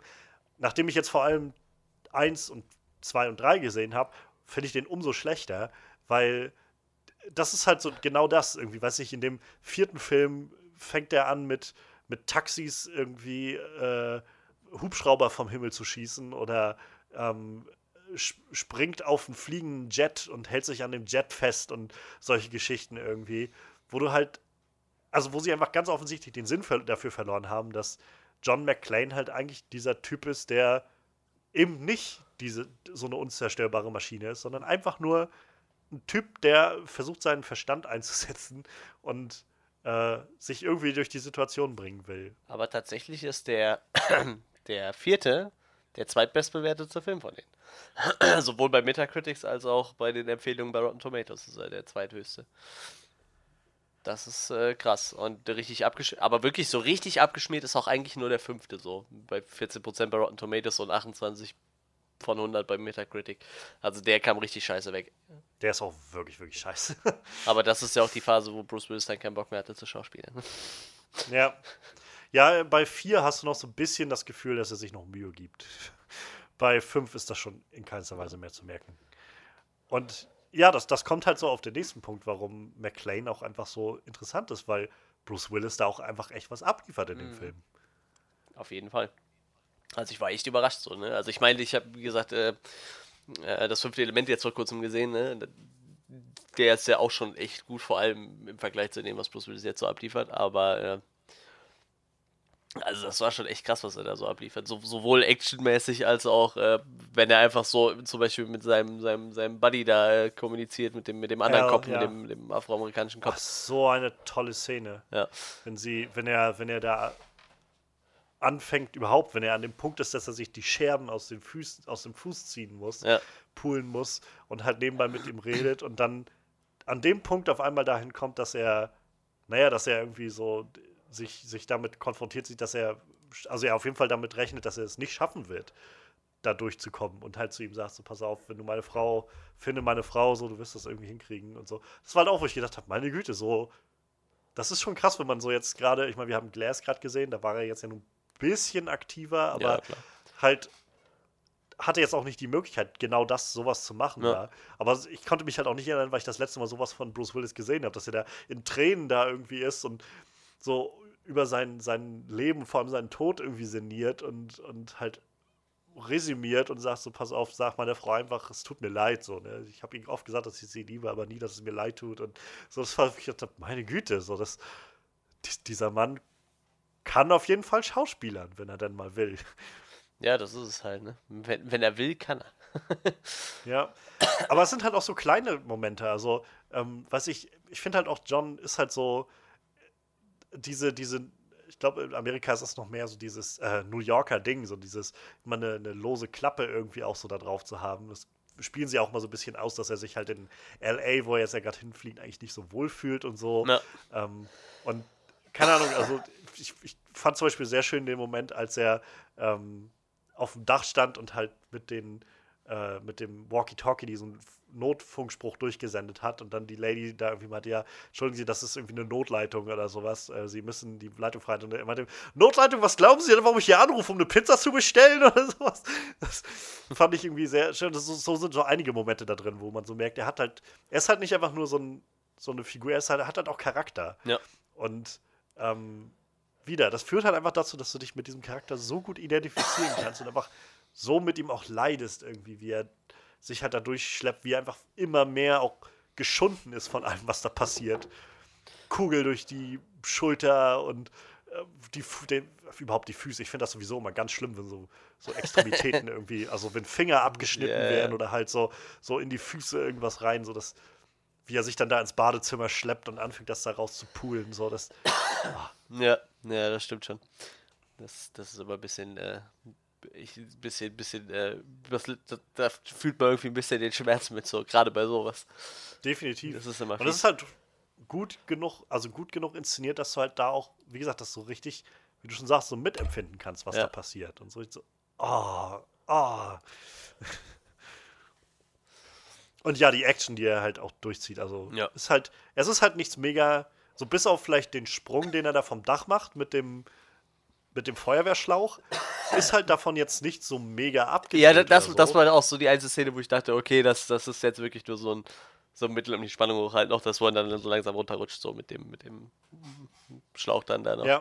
Das stimmt. Aber, also das ist halt auch die, die Szene, wo ich am ehesten noch das Gefühl habe, so, das ist halt, das muss man jetzt einfach diesem Actionfilm zugestehen. Ja, genau. Aber selbst dafür habe ich das Gefühl, der Film ist halt trotzdem gut genug inszeniert und so darauf hingearbeitet, dass ich glauben kann, also, dass ich mich auf den Gedanken einlassen kann, dass das funktioniert. So. Aber wie krass, es dass einem halt so eine Szene auffällt, ne? die einem in einem normalen Actionfilm ja. einfach gar nicht aufgefallen wäre, weil halt, naja, halt, der Rest so geerdet wirkt in dem Film halt. Ganz genau, ganz genau. weil, weil, du halt, weiß ich nicht, du hast halt nicht dein, sie fahren mit Autos über äh, die Antarktis oder sowas und hinter ihm U-Boot, was Torpedos auf sie schießt oder so, ja.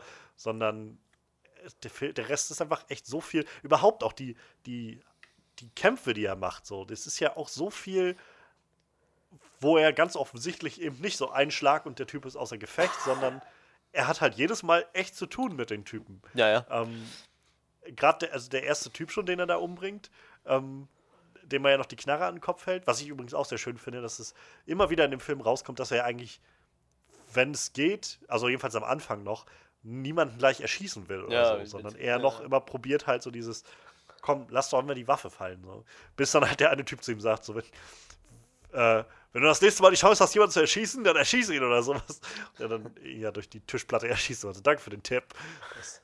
Aber wie er mit dem Typen da ringt und dann letztendlich die Treppe mit ihm runterfällt. So. Ja. Das, das ist es dann, was den Typen umbringt. So. Das, Ja, vor allem dadurch, dass du halt nicht die, wie in den normalen Actionfilmen diese Masse von 500 Leuten hast, ne, ja, kommt dir auch jeder Tod von so einem Terroristen irgendwie so. Ja, nicht um, ja, doch eigentlich auch wichtig vor, weil das sind ja irgendwie nur 12, 13 Leute oder so, ne?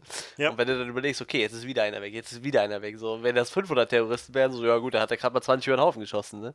Dann hätte das doch kaum Relevanz gehabt irgendwie. Also ich würde Ja, jetzt genau. nicht sagen, dass ich äh, äh, mich total da auf die Terroristen einschießen konnte, weil es halt so wenig waren. Ich meine, die haben ja trotzdem die meisten relativ wenig Story gehabt, aber dadurch, dass du halt nur diese paar Gesichter hattest, so, wusstest du halt wenigstens immer, wer stirbt, so, ne? Also du, du Ja. hast halt immer so, okay, das war der, der vorher das und das gemacht hat, so, ne? Oder das ist halt sein, sein Haupthenchman eigentlich und den hat er jetzt umgebracht. Irgendwie so halt, ne? Da hast du halt schon irgendwie so ein Feeling für gekriegt. definitiv. Und das, das führt halt ja dann dazu, also finde ich, dass das Ganze halt wieder so viel realer wirkt. Ja. Weil du auf, also überhaupt diese Szene am Anfang, nachdem er abhauen konnte, wo er dann äh, halt den einen umgebracht hat. Die, ich liebe das, wie er dann auf sein T-Shirt einfach mit dem Blut schreibt, so Now I have a machine gun. Ho, ho, ho. Ja. Und äh, halt in dem Fahrstuhl oben sitzt und halt mitschreibt, so alle Namen, die die nennen, damit er rauskriegt, wie viele Terroristen irgendwie im Gebäude sind. Ähm, das, das ist halt das, es ist so clever. Es ist clever gemacht, also er ist clever genug in dem ganzen Ding, aber überhaupt alle diese Charaktere verhalten sich halt irgendwie wie, wie clevere Figuren das tun. So. Und man, man ist nicht darauf angewiesen, dass man sie ab und an dumm macht oder sowas, damit der Plot vorangetrieben wird oder so. Ja. Ja, das stimmt. Und äh, ja, also auch bei den, bei den Action-Sequenzen, also ich finde halt auch ähm, gerade dann so diese Sachen, wenn, wenn diese fette Explosion ist auf dem Dach oder halt ähm, auch so diese Sachen wie wenn er den, den Typen aus dem Fenster schmeißt und halt auf das Auto von dem Cop und so. Das sind so, es wirkt halt dafür, dass der Film trotzdem von 88 ist, unglaublich real für mich. So. Also es gab so ein, zwei Momente, wo ich gedacht habe, ja, okay, hier sieht man so ein Ja, die Explosion zum Schluss, die war nicht so, aber. Genau so, halt. aber, aber im Großen und Ganzen war es halt gut gemacht und halt auch immer wieder anders so. Also ich, ich finde halt nichts, oder nicht schlimmer, aber es ist halt schon, finde ich, kein Zeichen eines guten Actionfilms, wenn die gesamte Action halt immer wieder bloß dasselbe ist. So, das ist Ja. halt eine Sache, die ich zum Beispiel an Iron Fist an der Serie sehr anstrengend fand. Ich hatte nie das Gefühl, dass das so groß was anderes ist. Oder auch bei The Predator, wo auch die Action daraus nur bestand, dass immer Leute rumstehen und mit dem Maschinengewehr irgendwo draufballern. Und die Gefahr ist halt, dass du das machst in so einem Film mit so lauter Terroristen, die alle Maschinengewehre haben. Und trotzdem haben sie irgendwie interessante Wege gefunden, immer wieder was anderes damit reinzubringen. Und sei es jetzt irgendwie der Hubschrauber, der dann nachher zum Schluss mit ankommt oder sowas, sei es halt, wie gesagt, sein, sein Kampf mit, äh, mit dem Typen im und äh, der da auf dem Tisch hinter ihm herläuft und irgendwie durch den Tisch schießt oder sowas. Ähm, oder halt dann mit dem mit dem äh, Henchman da mit der rechten Hand von Hans Gruber, den er irgendwie äh, im, im Ha- Hand-to-Hand-Combat irgendwie besiegen muss. So, solche Sachen, das, das wirkt halt auf einmal immer noch alles greifbar, immer noch spannend und real. Also, ähm, und vor allem auch dieser, dieser Brawl, den er da zum Schluss hat mit dem Großen, ist halt auch so. Keine Ahnung, es ist halt so viel anders als, wie gesagt, diese, diese üb üblichen Action-Dinger. So. Also ich, ich habe eine Zeit lang unglaublich gerne Steven Seagal-Filme geguckt. Mhm. Ähm, weil der, also ich meine, Steven Seagal ist halt einfach auch sehr, sehr talentiert. So, der ist nun mal irgendwie, hat irgendwie ein Aikido, äh, weiß ich nicht, Ja, ja, welchen, auf jeden Fall. Dan oder was und so. Aber, und das ist halt irgendwie spannend, das mit anzusehen. aber letztendlich, wenn du das irgendwie einmal gesehen hast, er macht im Prinzip in allen Filmen immer dasselbe. Ja, er macht halt so üblichen Handbewegungen und letztendlich landet nie irgendwer ein Treffer bei ihm und er haut die halt alle um. So. Und hier hast du halt irgendwie John, der irgendwie so schon die Schnaut, also die Fresse poliert bekommen hat und so. Und jedes Mal, wenn er so die, die Oberhand in dem Kampf gewinnt, ist er sofort irgendwie, I'm gonna fucking kill you, you asshole. Das, das ist halt so viel, so anders irgendwie vom Feeling, so viel roher irgendwie und, und nicht so choreografiert wie so, wie so manche Natural Arts Sachen, sag ich mal. Aber mir fällt gerade ein, Steven Seagal ist selbst jetzt noch so, äh, ich sag mal, fit obwohl der, der mittlerweile locker 40, 50 Kilo ja. zu viel auf dem Rippen hat. Und trotzdem ja. ist er noch echt fit dafür. Und der geht auch immer noch regelmäßig trainieren. So. Das sieht man ihm vielleicht nicht an, so, aber das ist schon echt krass, was er Na, der immer noch leistet. Kann ich auf jeden Fall noch immer locker auseinandernehmen. Ja, also. wahrscheinlich. Aber der ist auch total durchgeknallt mittlerweile, glaube ich. Also ja, der war letztes Jahr, glaube ich, auf einer Comic-Con in Dortmund so, aber ich äh, hatte da auch nicht so das Bedürfnis, da hinzugehen. So ein Kumpel von mir hat ein Foto mit ihm gemacht, so, aber mir wäre der, glaube ich, zu, zu abgefahren gewesen. Der ist halt auch großer Putin-Freund mittlerweile wohl und fuhr, glaube ich, auch in die Krim, als das da alles abging mit der Besetzung und so. Und hat so, oh Mensch, lass doch Putin mal machen. So. Das ist ein sehr seltsamer Typ. Also, schade. So, ich habe halt echt lange den sehr hoch gehalten, so gerade einfach aufgrund dessen Fähigkeiten. Aber ähm, naja, davon ab ist er halt aber auch kein guter Schauspieler. Also er kann halt jetzt nicht wirklich viel nee, an Emotionen transportieren oder so. Das ist sehr lustig, ja. Er äh, battelt sich, hat sich früher in Interviews immer mit äh, Jean-Claude Van, Van Damme gebettelt, ja. das ist super. Obwohl ich glaube, da hat Van Damme auch einen Großteil mitgetragen. Ja, aber das Lustige ist so. Auch, ist, glaube ich, auch ein sehr arroganter Sack. Ir irgendwann hat halt Van Damme gar nichts mehr gesagt, ne? Immer nur so, ja, ist bestimmt ganz netter oder so. Ich sag so. Wo du weißt, eigentlich will er doch pro provozieren, aber. Tja. Er reizt nicht mehr aus. So. man muss sagen, eigentlich beides nicht die großartigsten Schauspieler. Ne? Ich glaube, Van Damme nee. hat so nachher ein paar äh, Sachen gehabt, wo er relativ viel gelobt wird, wo er sich quasi ja, selber halt spielt halt, als. Ja, es ist halt so ein bisschen. Ähm, so ein bisschen das Dwayne Johnson-Ding halt, ne? Die, die, sie haben halt einfach mit den Jahren, also vor allem Van Damme, glaube ich, mehr als, als äh, Seagal, hat halt mit den Jahren auch so ein bisschen Schauspiel ja, gelernt. So. Ist jetzt halt nicht der beste Schauspieler, kann halt so grundlegend ein bisschen was, aber naja. Ja, Van Damme und, und Seagal. Halt auch zwei große Leute der 80er, die halt genau dieses Genre auch getragen haben von, äh, von der, der eine, die Ein-Mann-Armee quasi, die, ja, die irgendwie alles auseinander nimmt. Und ja, wie gesagt, das ist halt, das, das liebe ich halt einfach an Die Hard, dass der so, so darauf eingeht, irgendwie, was für ein, was für ein Nachteil das eigentlich ist, wenn du da alleine unterwegs ja. bist. Wie krass du dich irgendwie anstrengen musst, das irgendwie auszugleichen. Das stimmt auf jeden Fall. Und ich glaube, ich weiß gar nicht, hat Bruce Willis irgendwie so Kampfsporterfahrung? Wahrscheinlich gar nicht, ne? Aber ich meine, macht er in den Filmen auch eigentlich nie, ne? Aber. Nee. das ist nicht. ja eigentlich auch eher so typisch für die Zeit gewesen. Ne? Ja. Abgesehen von, von Ani und, und Sylvester Stallone und so, die, die waren ja, die mussten einfach nur alles niedermähen mit der Maschinengewehr, das hat ja gereicht. Ja, ja, ja. Oder irgendwem einfach, was ich, den Kopf abreißen. ja, sowas. irgendwie sowas. ja, das halt, das, das kriegt der Film halt dann gut hin. Ähm, also das, deshalb kommt auch so dieses Gefühl von irgendwie jede, jede Kugel zählt, die er irgendwie hat in diesem Film. Ja. Jedes, also es macht halt schon was aus, ob er dann an der einen Stelle, wo er sich durch das, äh, durch den, durch den ähm, Schacht des Fahrstuhls da ablässt und also wo der flieht ja. irgendwie und das Maschinengewehr oben hängen lässt so und dir und halt schon klar ist, er, er, lässt jetzt halt das Maschinengewehr liegen.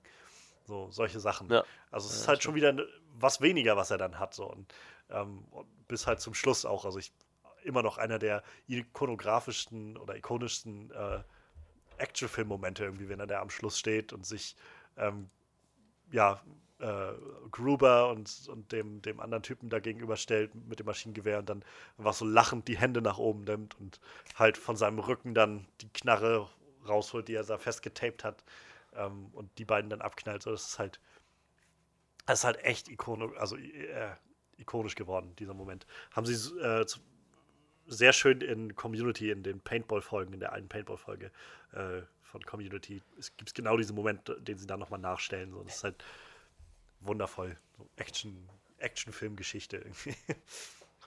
Ich musste super lachen. In dem Film ist ja dieser ähm, Asiate drin, wo ich so dachte, so, der sieht so klischeehaft aus wie so, wie so ein Genghis Khan-Verschnitt, ne?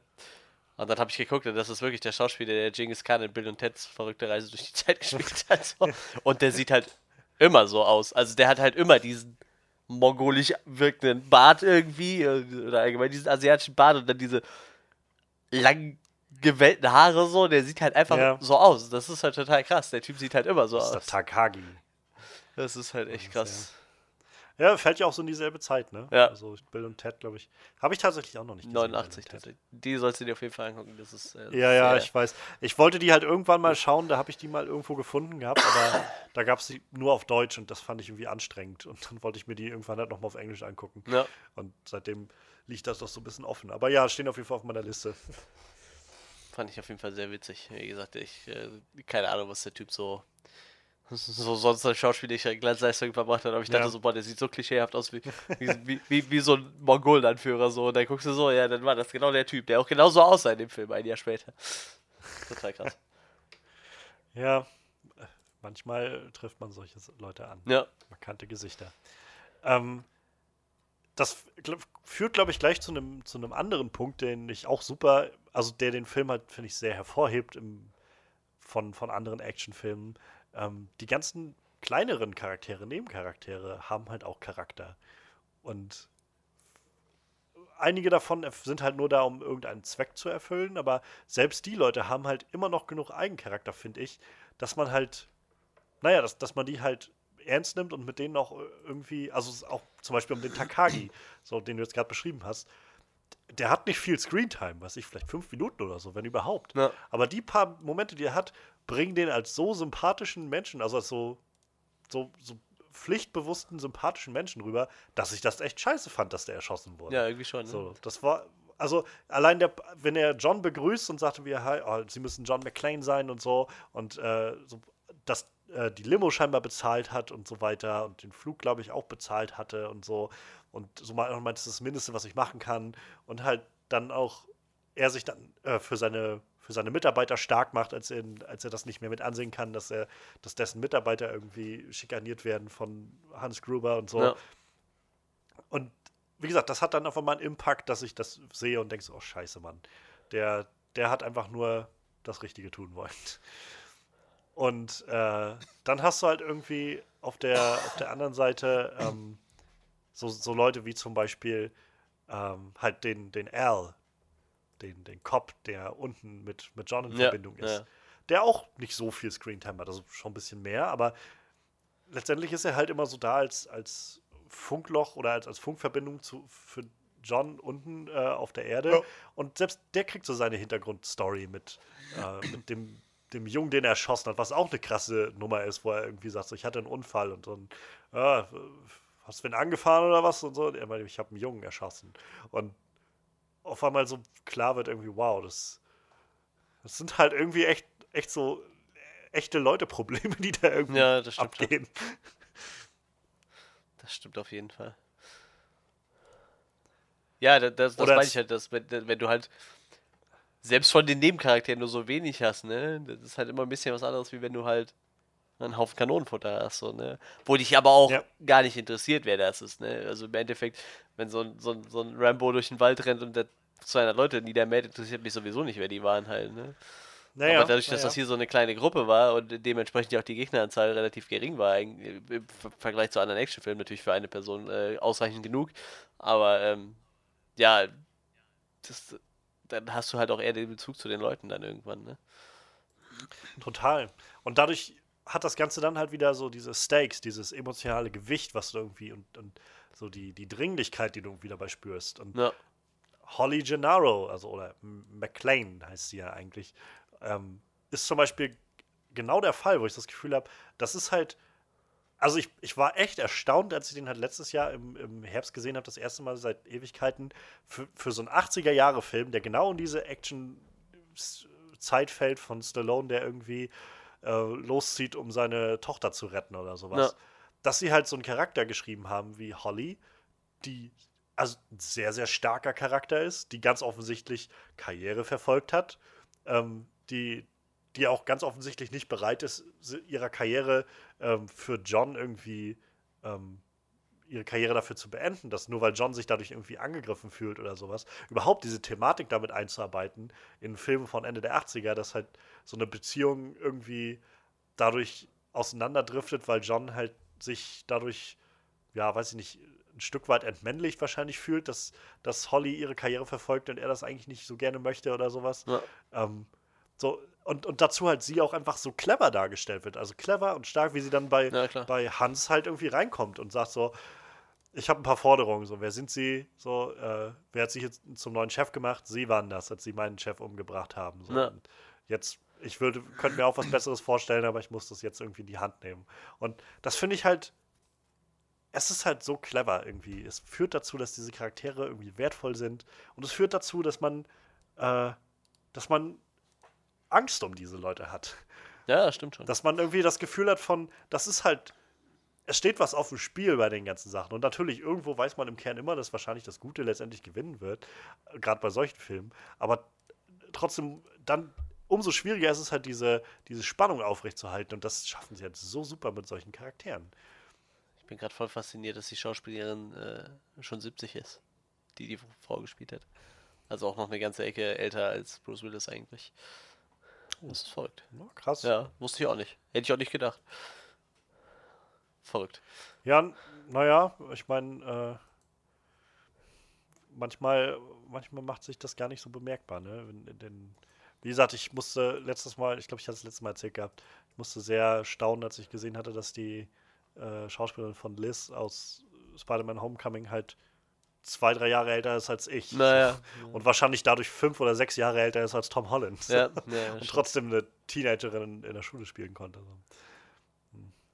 Aber ja, so, ich, ich mag auch diese Beziehung zwischen John und Holly sehr gerne. Überhaupt auch sowas, was ich unglaublich liebe an diesem Film, dass er die Art und Weise, wie er Informationen vermittelt, ähm, gerade für diesen doch sehr oder verhältnismäßig komplexen Plot, der da irgendwie passiert, ähm, gerade was so die auch dann den, den Plan von Gruber angeht, ähm, aber so alles, was damit einhergeht. Ich finde, wir haben in den letzten Wochen so viele Filme gehabt, also gerade neuere Filme, über die wir geredet haben, die so starke Expositionsdialoge hatten, die immer so aufgewirkt setzten, wo klar war, dass es nur darum ging, dass jetzt Information rübergebracht werden muss. Und in diesem Film ist das so super eingearbeitet, dass ich, also von der ersten Szene an, vom, vom, vom, von der ersten Szene im Flugzeug an, wenn John halt neben diesem Typen sitzt und sie sich unterhalten und äh, erstmal klar wird, dass er irgendwie das erste Mal jetzt in LA ist. Äh, auch sofort klar wird, dass er ein Cop ist, weil er halt aufsteht und der seine Waffe sieht. Ja. Was ich auch immer noch super finde, weil man merkt, dass das Ding in den 80ern gedreht wurde, dass es heute halt nicht mehr gehen würde, dass irgendwer mit einer Knarre im, im Flugzeug sitzt ja, und dann einfach sagt, ich bin ein Cop, ist okay.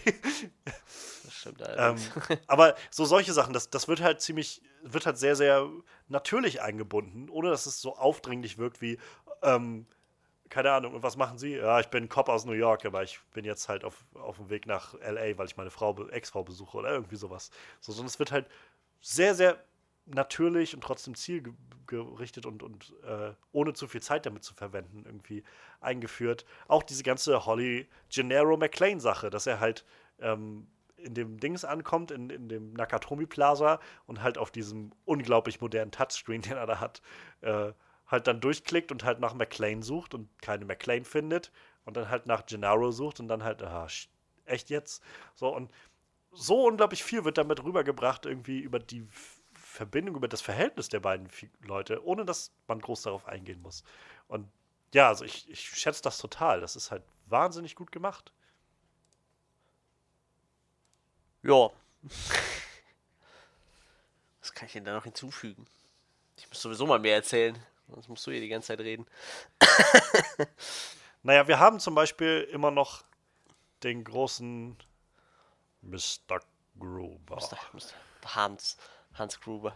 Das ist total witzig, wenn du, weil das war so eins der wenigen Sachen, die ich halt wusste von dem Film, dass halt Alan Rickman Hans Gruber gespielt hat. Allein schon, wie halt äh, Alan Rickman äh, damals gestorben ist, haben halt äh, so viele irgendwie so Recipes Hans Gruber geschrieben halt, ne?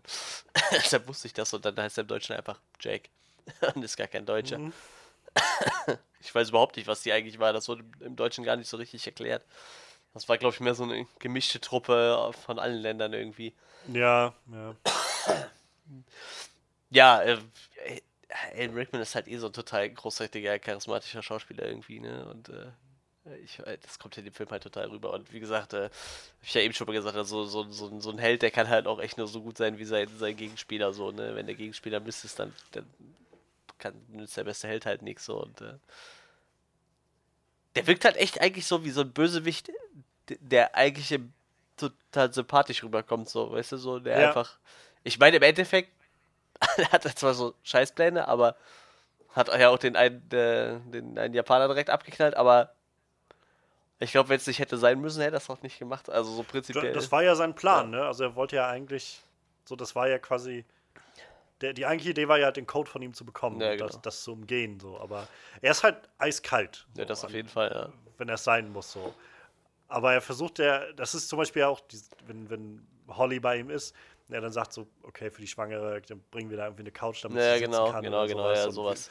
Schicken mich aufs Klo, so. Es ist halt jetzt nicht, er ist, wie gesagt, schon eiskalt, aber halt auch sehr zielgerichtet so und, und muss, man muss ja nicht noch mehr ähm, noch mehr Probleme sich damit schaffen, dass man halt äh, so viel rundherum an, an, an Wüsten ja, rein und, und so macht. Aber das gibt dem halt auch mehr Charakter als einfach so jemanden, der einfach total. nur äh, total aggro ist und, äh, oder irgendwer, der die Welt einfach nur brennen sehen will, so nach dem Motto halt, ne? Und dem jedes Mittel recht ist so, ne? Irgendwie. Ich hatte das gelesen gehabt, im zweiten Film ist äh, der Villain, überhaupt der zweite Film ist halt so, so typisch 80er Remake oder Fortsetzung, ist halt so ähnlich wie der erste, nur halt ein bisschen anderes Setting. Ja. So. Da spielt es halt an der Flughafen, aber es sind dann auch Terroristen und äh, John ist halt wieder, gerät wieder so ein bisschen da in, rein. Und äh, da ist der Villain halt so ein, so ein Ex-Soldier, General oder sowas in der Art. Und das sollte wohl schon äh, halt die Figur von Hans Gruber beim ersten Film sein. Und dann haben sie halt aber irgendwie, gerade auch als Alan Rickman dann gecastet wurde, relativ schnell festgestellt, dass sie doch so eine andere Richtung mit ihm einschlagen wollen. Und ja, also du, du meintest gerade schon, so, so ein Held kann halt nur so gut sein wie sein Villain. Ähm, ich finde halt, also Alan Rickmans Hans Gruber ist halt wahrscheinlich einer der besten Villains, die es gibt in Filmen. Das ist halt, er ist halt furchteinflößend und clever, also vor allem wie clever der ist. So, das ist halt überhaupt dieser ganze Plan, den er da ausgeheckt hat. Das, ich, ich bin es eigentlich nicht gewohnt, dass Actionfilme solche, solche cleveren Pläne irgendwie da drin haben. Ja, das ist es halt, halt ne? nicht ist.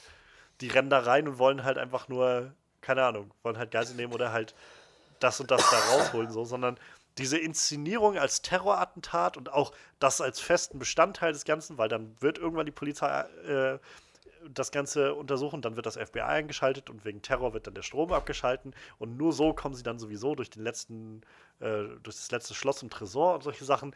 Das ist halt Wahnsinn und überhaupt, dass sie das alles inszenieren als Terrorattentat, obwohl sie eigentlich nur, in Anführungszeichen, nur Geld klauen ja. wollen. So, das ist halt und dazu halt, wie es rüberkommt, wie er rüberkommt, halt diese Intelligenz. Also von, von der Art und Weise, wie er halt redet, äh, wie, er sich, wie er sich gibt. So ab und an zitiert er dann irgendwelche Sachen aus, äh, weiß ich nicht, was hat er da.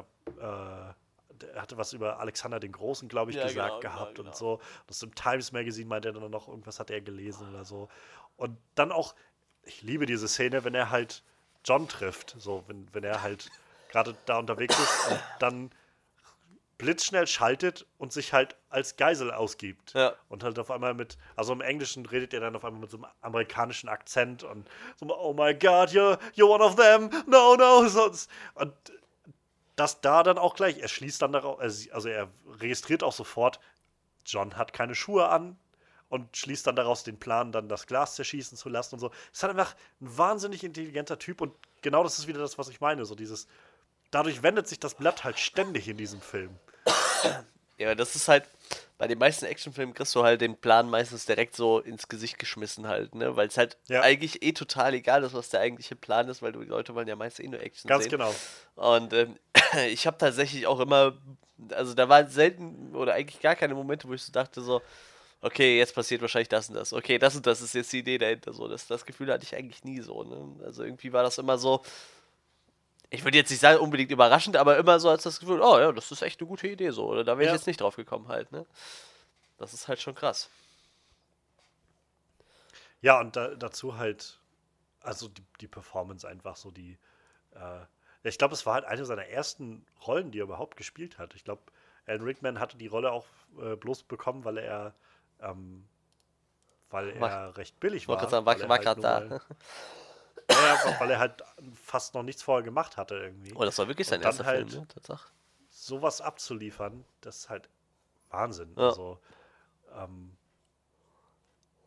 ich ich finde es halt immer noch verblüffend, dass es nicht mehr solche, also vielleicht gab es das dann damals auch ein paar Versuche, aber nicht mehr solche Filme gab, die versucht haben, genau das nochmal nachzumachen, so zu kreieren, diese, diesen Villain, der irgendwie so dieses, dieses, diese Balance hat, irgendwie zwischen ähm, clever und, und kaltblütig und gleichzeitig aber auch irgendwie so ein bisschen Gentleman auf so eine gewisse Ebene und ja. äh, so, also ja, es ist, es halt etwas sehr, sehr einzigartig, der, die Art und Weise, wie sie den Villain darstellen.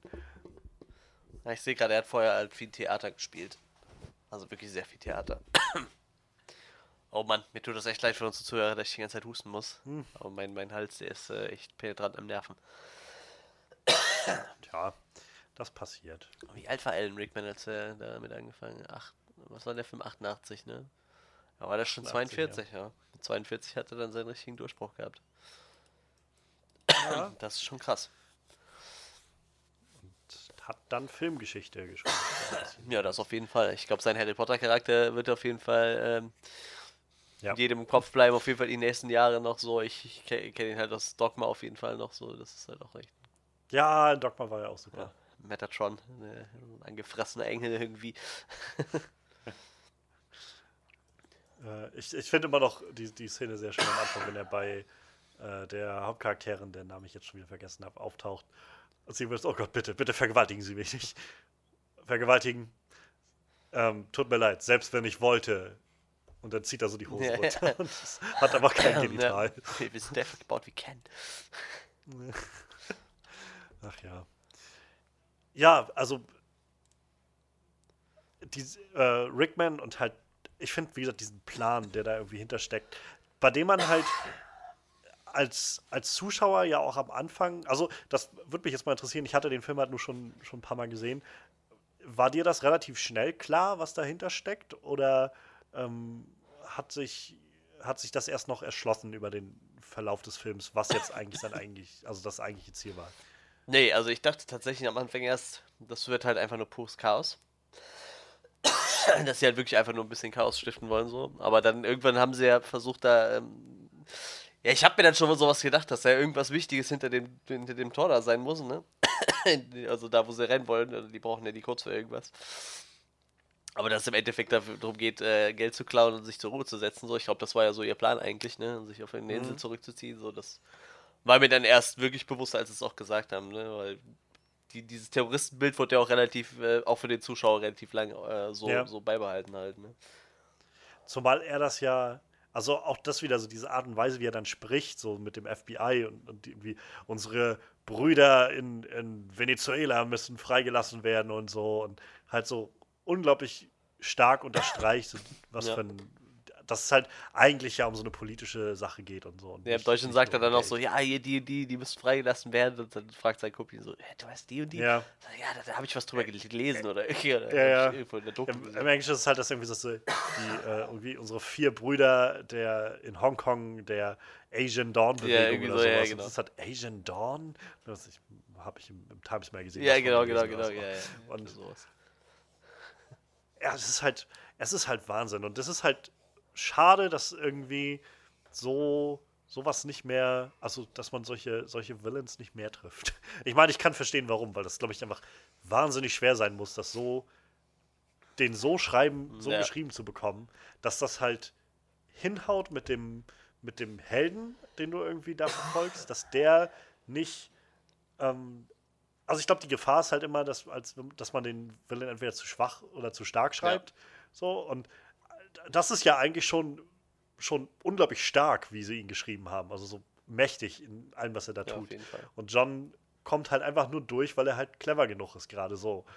Und äh, naja, und dazu halt das Ganze noch mit dem Plot zu verbinden, ohne dass der irgendwie zu dämlich wird an einigen Stellen, damit der Held auf den Willen trifft. Es, es spricht halt einfach nur wahnsinnig dafür, wie gut dieser, dieser Plot ist des Films. Es ist halt, also, finde es halt immer noch ziemlich krass, dass der Film, äh, dass dieser, dieses Skript so gut funktioniert, so dass die da so ein Skript geschrieben haben, was spannend ist, was, was Charakteren Luft und Raum gibt, sich zu entwickeln oder auch nicht zu entwickeln, so wie dem, dem äh, arroganten Typen, ähm, der, der dann nachher mit Gruber verhandeln will und dann äh, ja dafür eine Kugel in den Kopf wahrscheinlich bekommt. Ja. Also wir sehen es dann glaube ich nicht, aber ähm, fand ich zum Beispiel auch super, also super interessante Art, das irgendwie aufzuziehen. Denn am Anfang noch so halt schmieriger äh, Schmierlappen irgendwie. Ähm, Alice hieß er. Mit, mit, seinem, mit seiner Koksnase. Und wie er dann da sitzt und irgendwie, ah, John und so. Und mein, mein guter Freund John. Und äh, lass mich hier nicht hängen und so. Und ähm, John halt auch wieder. Das ist, dass John nicht vergisst oder nicht will, dass halt Leute zu Schaden ja. kommen. Selbst halt so ein Schmierlappen wie Alice. Und er sagt halt irgendwie, hör, hör, auf, bitte. So, du weißt nicht, was du da machst. So, der Typ wird dich umbringen. So, und ähm, wieder, es führt halt einfach nur dazu, dass diese Charaktere so real wirken. Und das ist, um vielleicht bei den, den, den Bogen zu spannen, so ein bisschen, das ist halt zum Beispiel was, warum ich, glaube ich, in den letzten Jahren so mit den großen Actionfilmen, die wir jetzt hatten, nicht so viel anfangen konnte. So, also die, die Fast and Furious Filme, das ist mir zu abgedreht. Das ist mir zu weit entfernt von, von allem, was irgendwie geht. Plus halt, diese Charaktere sind sowieso alle unangreifbar. So, da, da, da passiert nichts. So, so was, wenn, was, wenn was halt so von ein bisschen neueren Filmen noch ein bisschen ähnliche Richtung geht, finde ich, sind die Born-Filme so. Die gehen halt auch noch ich finde, die sind auch noch ein bisschen ja, geerdeter ja. von der Action so. Aber selbst da muss ich sagen, also ich meine, die sind ja auch schon ein bisschen her, beziehungsweise der letzte ja. war, glaube ich, 2016 oder so. Und der Jason Bourne-Film, der da draußen fand ich, der war jetzt auch nicht so doll. Ich habe halt nur die ersten so, zwei die, gesehen, ne? Und die sind halt, die wirken halt auch noch relativ geerdet. So. Mir hat zwar jemand gesagt, die hätten da voll auf Realismus geachtet, so, aber in irgendeiner Szene springt er halt auf einer Leiche noch fünf Stockwerke nach unten und weiß ich nicht, brennt sich den Arm dabei so oder so, denkst du, der andere wäre halt trotzdem tot, auch wenn er auf einer Leiche gelandet ist. Ja. Ne? Aber so ja, vom, vom, Prinzip her sind die auf jeden Fall deutlich geerdeter wie, wie zum Beispiel Fast and Furious. Aber das ist ja auch so ein Definitiv. Extrembeispiel halt, ne?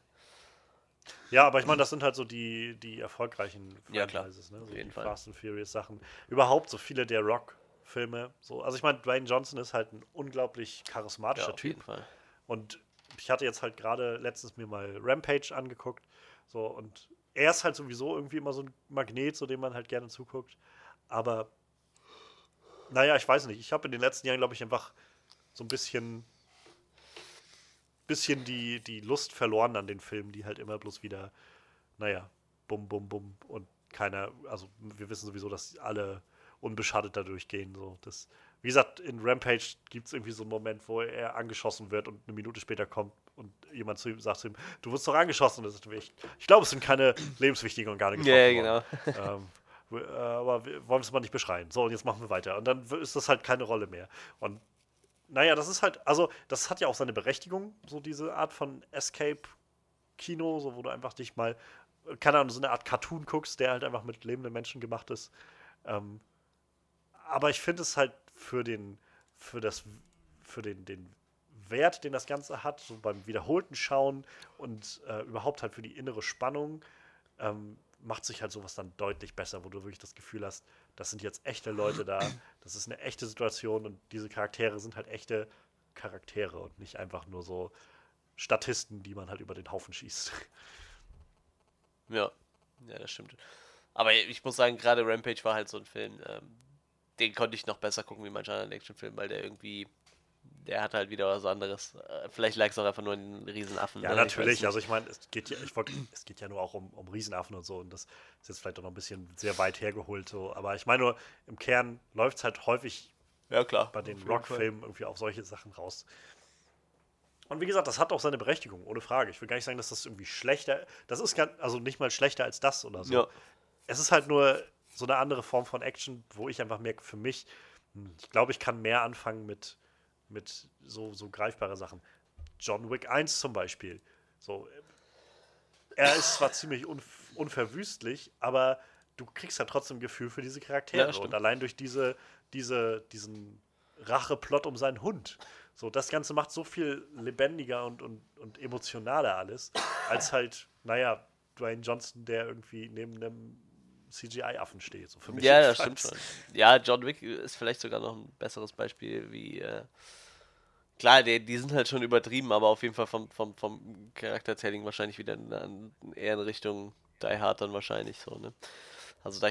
Und für mich halt auch noch drum, das drumherum stimmt halt bei dem Film natürlich auch noch irgendwie, ne?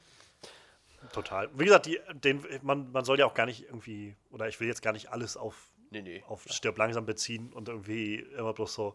Aber im Vergleich zu Stirb langsam, so, das funktioniert einfach nicht.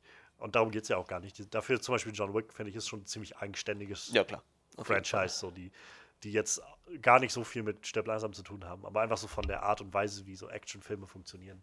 Ähm, weiß ich nicht. Habe ich dann doch lieber so solche Actionfilme ähm, als, weiß ich nicht, zum Beispiel letztes Jahr äh, Pacific Rim Uprising fanden, glaube ich, viele Leute unterhaltsam. So, also nicht wirklich gut, aber halt unterhaltsam genug. So, das hat mir zum Beispiel nicht gereicht, so, weil ich dann nämlich merke, so ich kann mit den Charakteren hier irgendwie alles nichts anfangen und dann einfach so für zwei Stunden so schalt mal dein Gehirn aus und genießt das. Weiß ich nicht, kann ich einfach nicht bei solchen Sachen.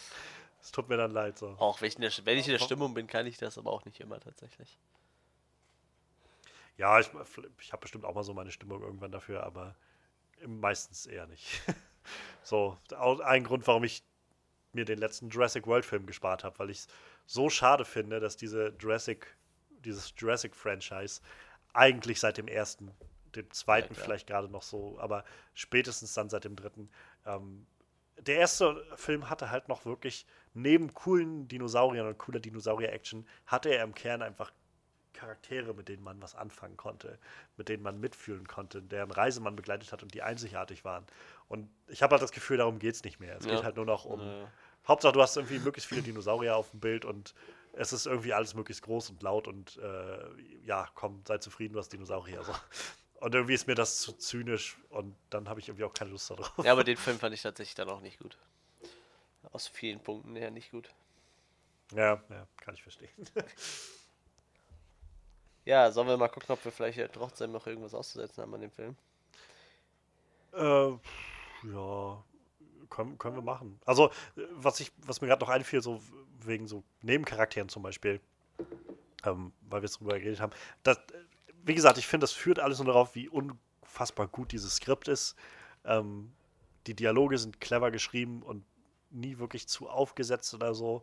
Ähm, gerade auch, es gibt so diese Momente, wenn, wenn John halt ab und an mit sich selbst redet, wo immer die Gefahr ist, glaube ich, dass das zu schnell klischeehaft ja, wird, wenn jemand mit sich selbst redet. Aber es hat halt immer funktioniert. Also, was ich, nachdem äh, der Takagi erschossen wurde, ist er ja dann irgendwie so meinte irgendwie, verdammt, John, warum hast du nicht, nichts gemacht? So, weil du dann selbst tot wärst, du verdammtes Arschloch oder sowas hat er irgendwie gesagt gehabt. Und auch da wieder wenig gesagt, es wird gut transportiert und gut für den weiteren Film ausgelegt, warum er nicht an ein, zwei Stellen, wo er irgendwie nah dran ist, an, an äh, Hans, irgendwie einfach aus der Ecke springt und ihn erschießt oder so. Weil damit ist den Geiseln auch nicht geholfen und ihm schon gar nicht, wenn er dann tot ist. Und äh, dazu halt so diese kleineren Nebenhandlungen, die so passieren, um, ähm, um diesen Reporter, der zum Beispiel da ist. Und so ein bisschen diese Geschichte ausschlachtet, ähm, dem Holly dann schön eine verpasst oder so. Was auch wieder gut dahin führt, dass halt ähm, dass Gruber letztendlich die Verbindung ziehen kann zwischen Gennaro und McLean, dass das halt die Kinder, also dass sie verheiratet sind und so. Ähm, das, es sind halt so viele gute Payoffs in diesem Film für so Dinge, die früh vorbereitet werden und sich dann auszahlen am Schluss. Und äh, sei es halt nur so kleiner, wie auch das mit dem Chauffeur, der da im Keller sitzt den ganzen Film über und halt dann letztendlich äh, im richtigen Moment sieht, wie da jemand einsteigt und dann aufs Gas drückt. Also. Es ist einfach so unfassbar rund. Ja, das ist auf jeden Fall. Und das ist echt Wahnsinn, dass das bei so einem Film Deshalb funktioniert. Aber ja, gehe ich auch fast davon aus, dass die äh, negativen Seiten relativ kurz bleiben bei dem Film tatsächlich. Ja. Also, wenn du willst, äh, steig gerne ein. Ja, ich bin die ganze Zeit schon überlegen. also ich, ich weiß ja nicht, ich habe glaube ich, nicht so wirklich was, was ich da dran ändern wollen würde, weil mir das nicht gefallen Ja, das ist es halt. Wie gesagt, ne? so ein, zwei, ein, zwei Effekte sind halt ein bisschen veraltet. Ja, das war ja für die Zeit was halt wahrscheinlich okay. gut, ne? Das ist halt, das muss ja. dann auch wieder sehen. Klar ist das ich, aus der Zeit gekommen, aber ja, na klar. Wir reden ja über einen Klassiker, also ich hatte halt, nicht über, über einen aktuellen Kinofilm. Ne? Ich, ich weiß, ich habe, glaube ich, das, den Film das erste Mal gesehen hatte oder letztes Jahr das erste Mal noch gesehen hatte, habe ich am Anfang noch gedacht, so, ähm, oh, wie, wie klischeehaft so die, ähm, die, die Cops und das FBI, die irgendwie halt nicht auf ihn hören oder sowas. Aber dann habe ich halt auch so wieder gedacht, naja, das, das macht schon Sinn, so im Kontext des ganzen Films. So, es sind halt, also natürlich sind das also ein bisschen ein paar Arschlöcher, die, die irgendwie nicht so wirklich auf John hören wollen und dessen Warnungen, was da passiert oder so. Ähm, aber es fügt sich halt wieder super in dieses Ding vom, vom kleinen Mann, der John nun mal ist, so. Und dem großen System, was halt einfach unfähig ist in dem Moment. Und er ist halt derjenige, der einfach zur Tat schreiten muss. Ich glaube, so das aber Einzige, ja. was ich zwischendurch mal komisch fand, war irgendwie, dass Bruce Willis zwischendurch mal so ein bisschen am Overacten war. Und was ich irgendwie ein bisschen merkwürdig fand, wie, wie dann die, äh, ich glaube, die Feuerwehr abgedreht ist. Also dann so total merkwürdig durch den Raum gejumpt, wo ich so dachte, so, jetzt bist du aber ein bisschen am Overacten, aber das wäre jetzt halt auch äh, so echt meckern auf hohem Niveau. Weil heutzutage wären die Leute froh, wenn Bruce Willis mal overacten würde. ich weiß nicht, ist mir tatsächlich so. war auch die einzige ja. Szene, wo das so, so, so, krass war halt. Ne? Wo ich dachte, was macht der da? Warum wirft der da so komisch durch den Raum rum?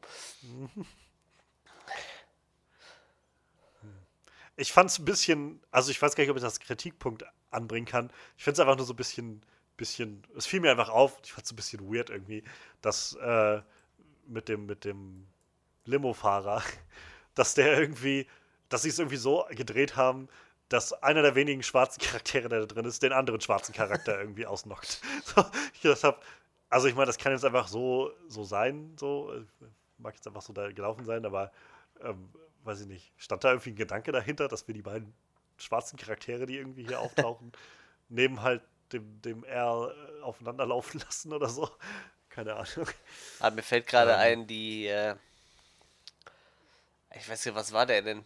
Der, der, der, der Polizeichef, der nachher das Ruder übernommen hatte, so, der, war das überhaupt ein Polizeichef? Der, ja. der war ein bisschen. Äh, Deputy Police Chief Dwayne T. Robinson. Das ist aber, nee, das ist genau. Und sein, sein Kumpel hieß Al, ne? Sein, sein, sein. Genau, äh, Al, das war der Sergeant, mit dem er da Kontakt ja, hatte. Ja, ich, also ich meine, der andere, der war irgendwie, ähm, im Vergleich zu allen anderen Charakteren irgendwie fand ich den halt nicht so geil geschrieben und irgendwie, der hat auch wenig Persönlichkeit. So, der war halt einfach nur so dieses typische Arschloch, was du irgendwie so brauchst, was da irgendwie. Ja, das, das ist halt das, was ich eben meinte. So, es, es ist halt schon so ein bisschen.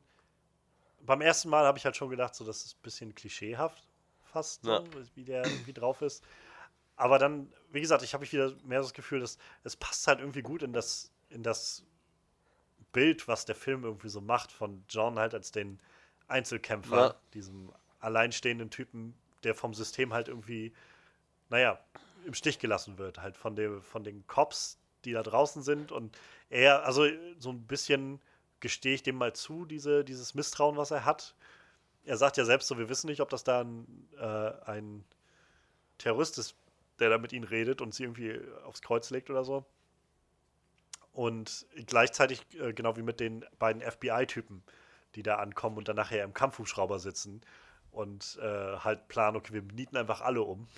Und wenn wir dabei halt nur, weiß ich nicht, was, was ich was sagt, wenn wir bloß 25% der Geiseln verlieren, dann ist das auch okay oder ja. sowas. Ähm, das ist halt auch so, wo ich das Gefühl habe, hm, ja, es ist ganz schön krass. Aber sie, sie binden es dann gleichzeitig auch wieder mit dem einen Typen, wo klar wird, wo er irgendwie sagt, das ist wie in Saigon oder so. Ja, okay, das sind scheinbar irgendwie alte Vietnam-Veteranen, die da, die da einfach keinen anderen Job gefunden haben. Und wie gesagt, das führte wieder, wo ich so gedacht habe, ich glaube, es ist einfach das System, was so dargestellt wird als halt das große Polizeisystem, das große FBI-System, die alle so nach nach ihren Regeln irgendwie das abziehen und irgendwie blind sind für das, was da eigentlich ja. passiert. Ähm, aber ja, ich kann, kann ich auf jeden Fall irgendwie mit unterschreiben. Ja, irgendwas muss halt man ja rummäkeln. Noch die fallen, die fallen halt noch so am ehesten, sag ich mal, raus ja, aus diesen runden Charakteren, die man sonst so sieht. Definitiv. Ja, wie gesagt, man muss ja ähm, irgendwo dran. Eine Sache, die mich halt so ein bisschen, die ich immer noch so ein bisschen weird finde, ist ganz am Schluss, wenn dann der, der deutsche Hühne dann nochmal rauskommt mit dem Maschinengewehr. Ja, ja. So, das ist mir nicht so ganz klar, wo der herkommt. Also, haben die den abtransportiert und ihm sein Maschinengewehr nicht weggenommen? Oder ähm, hat er sich da irgendwie wieder vom, vom von der Kette gelassen und stimmt das, das wird nicht dann, aufgeklärt ne, wo der eigentlich herkam so das war ja also ich, ich hatte jetzt ich habe es nicht so genau mitbekommen ob er jetzt gerade irgendwie im Leichensack war und rausgebracht wurde und da wieder rausgehüpft kam oder ob er einfach so die Treppe runterkam und sich als Geisel ausgegeben hat oder so. Aber das, das war mir irgendwie nicht so ganz klar. Er war auf einmal einfach da. Ja, ja das und es war halt ein schöner, schöner Abschluss irgendwie für die Geschichte wieder von, von Al, dass er halt er konnte endlich wieder eine Waffe abfeuern. so, dass, äh, dass er so diese, dieses Polizistending wieder übernommen ja. hat und da wieder so seinen, seine Hürde übernommen hat, also überwunden hat. Ähm, obwohl ich da auch gedacht habe, hm, also irgendwo, also cool inszeniert. Und dann habe ich so gedacht, krass, dass ich jetzt dem Ganzen entgegenblicke, dass da jemand wieder töten kann. Ja. Ich weiß nicht, kennst du Hot Shots 2, den Film? Ja, den habe ich mal gesehen, ähm, ja. Beide auf jeden Fall. Dann gibt es halt, gibt's halt zum Schluss, relativ zum Schluss so, so einen Moment, wo ähm, der eine Commander oder sowas von dieser Einheit von Topper Harley, wo die da irgendwo in Vietnam sind oder sowas. Und er kriegt irgendwie voll die Sinneskrise oder sowas und Topper nimmt ihn dann irgendwie in den Arm und lässt ihn irgendwie ausschneuzen oder sowas und dann, so, und jetzt ziehen wir wieder in den Krieg, mein großer Krieger. Und dann sagt er irgendwie so, danke Topper, endlich kann ich wieder töten. sowas. Und das hat mich so irgendwie so ein bisschen daran erinnert, so in diesem Moment, wo so, da wurde es halt persifliert, so in der Art und Weise, dieses, äh, dieses, dieses Überwinden. Und an dem Moment hatte ich halt das Gefühl, ach ja, er hat seine inneren Dämonen überwunden und fühlt sich wieder wohl auf Leute zu schießen. Ja, das ist irgendwie, ja, ja, das stimmt schon. Aber letztendlich, das ist halt nun mal ein Actionfilm so. Und das, letztendlich kommt es ja auf das hinaus, was man immer wieder sagen kann, so dieses Good Guy with a Gun Ding, so, ja, okay, aber solange wir uns irgendwie klar darüber sind, dass das nur ein Film ist, ist es auch irgendwie okay, finde ich. Ja, das stimmt. Ja, dann wird es schon eng, Tja. ne? Ja, ich ich wüsste jetzt tatsächlich auch nicht weiter. Also ich, wie gesagt, ich finde, das ist eigentlich so ein ziemlich perfekter Action. Ja, das stimmt. Und ich habe tatsächlich auch jetzt gerade so überlegt, ich hätte eigentlich Lust, die Teil 2 und 3 auch nochmal zu gucken. Obwohl ich die halt schon, also gerade vor ein paar Monaten erst gesehen habe, aber die sind halt auch einfach echt gut. Also Teil 2 ist halt, wie gesagt, nochmal so. Der ist halt nicht so, nicht so komplex, sag ich mal, wie der Teil jetzt. Ja. Aber Bruce Willis ist wieder gut und ist halt ein ziemlich cooles Ding so am Flughafen, während da so, ein, ähm, so, eine, so eine Entführung läuft und die dann den Flughafen übernehmen. Und dann tickt halt so die Uhr. Also die, die schalten dann halt, die Terroristen schalten halt den ähm, Flughafen-Support ab, sodass dann da irgendwie zig Flugzeuge über dem Flughafen einfach kreisen und nach und nach der Sprit alle wird und die einfach nur landen wollen und äh, sie dann versuchen, so möglichst schnell das wieder aufzubauen. Äh, da unten dann. Wie gesagt, der ist recht stringent so, der ist halt nicht so, hat halt nicht diesen komplexen Hans-Gruber-Plan da irgendwie drin oder sowas. Sind einfach nur Terroristen, aber trotzdem ziemlich cool, wie sie dann äh, John McClane dann nochmal durchjagen. Und ich glaube, er hat auch an einem, einer Stelle diesen, diesen Moment, wo er selbst sagt, so, äh, wie, wie kann es sein, dass der gleiche Scheiß an Weihnachten dem gleichen Typen nochmal passiert? So. ähm, und Teil 3 ist halt sehr anders. So, das, also sie behalten halt genau dieses Element von McLean als so dieser, dieser Typ, der irgendwie äh, völlig im, im Nachteil ist und, und äh, in der Unterzahl ist und so weiter bei und ähm, schicken ihn dann aber so, also er kriegt dann halt so ein, mit, mit Samuel Jackson so ein bisschen so einen Sidekick, der ihn begleitet und die beiden müssen dann so eine verschiedene Reihe von Rätseln in der Stadt lösen und äh, bevor weil so ein Terrorist halt droht, dann Bomben hochgehen zu lassen, wenn diese Rätsel nicht von John McClane gelöst werden. Er ist halt eigentlich, glaube ich, schon suspendiert vom, vom Dienst oder sowas. Und der ist halt auch richtig gut. Also sehr gute Action, sehr spannende Story. Wieder, da kommt wieder dieses, was auch McTiernan schon in den Film gebracht hat. Ähm, halt mehr so dieses bisschen komplexere Story mit so ein bisschen paar Twists und doppelten Böden. Tolle Schauspieler durch die Bank weg. Ähm, toller Villain auch da drin. Also den dritten, ja, kann man auch sehr empfehlen. Ja, und äh, falls äh, irgendwer von unseren Zuschauern da Bock drauf hat, also die gibt es tatsächlich aktuell alle bei Netflix. Bei Amazon kann ich es jetzt nicht gerade nicht sagen, habe ich nicht geguckt, aber Netflix hat auf jeden Fall alle Teile. Alle, alle. Teile. Und ab Teil 4 hat Bruce Willis dann noch keine Haare mehr. Ja, ja. Und Teil 4 ist dann halt auch, ja, also ich weiß, damals fand ich den halt ganz okay. Wie gesagt, so als, ich glaube, wenn man ihn als stringenten Actionfilm betrachtet, ist das irgendwie annehmbar. Aber so als Stirb langsam Film äh, lassen sie halt alles auf der Strecke, was Stirb langsam mal irgendwann ausgemacht Wie gesagt, hat. die Bewertungen sind eigentlich recht Und gut, ne? Ist der zweitbeste von, von den ganzen. Aber ich weiß halt nicht, unter was für Gesichtspunkten ja, die Dinge geguckt haben. Ich, ne? ich, ich glaube, dazu kommt aber auch, dass quasi zu den ganzen alten, dass es damals halt noch kein, äh, kein, kein Rotten Tomatoes, keine Reviews in dem Sinne gab, ja. die das halt zusammenfasst. So, ich glaube, dadurch lässt sich das schlecht vergleichen so mit, mit dem Film, der halt dann da rausgekommen ist. Aber ich war, also so generell ist, wie gesagt, ich glaube, als Actionfilm funktioniert so, als Stirb langsam Film ist das irgendwie nicht so geil. Ähm, und es wird viel diese Karte gespielt von ähm, John McClane als so dieser Typ, der so, oh, diese Technik von heute, die ganzen Kids von heute, so, das finde ich halt auch so ein bisschen schwierig, also anstrengend manchmal. Ja, und Stirb langsam 5 ist halt echt. Ja, der ist halt, da sind sich auch alle einig, dass der kacke ist. da fährt er dann nach Russland, glaube ich, und trifft seinen Sohn oder sowas. Und dann weiß ich gar nicht mehr, was da passiert. und zum Schluss landen sie in Tschernobyl und der, der böse Heini, der da ist, hat irgendwie eine Maschine, mit der er ähm, die Radioaktivität in einem Raum, in dem sie da sind, in Tschernobyl, einfach entfernen kann. Und das war dann der Moment, wo ich gedacht habe, wow, wo sind wir eigentlich angekommen? naja. Ja. Ja, also ich denke, dann kommen wir mal zum Schluss. Ähm, wir, ich habe die Frage gestellt, Die Hard, stirb langsam, it's a classic.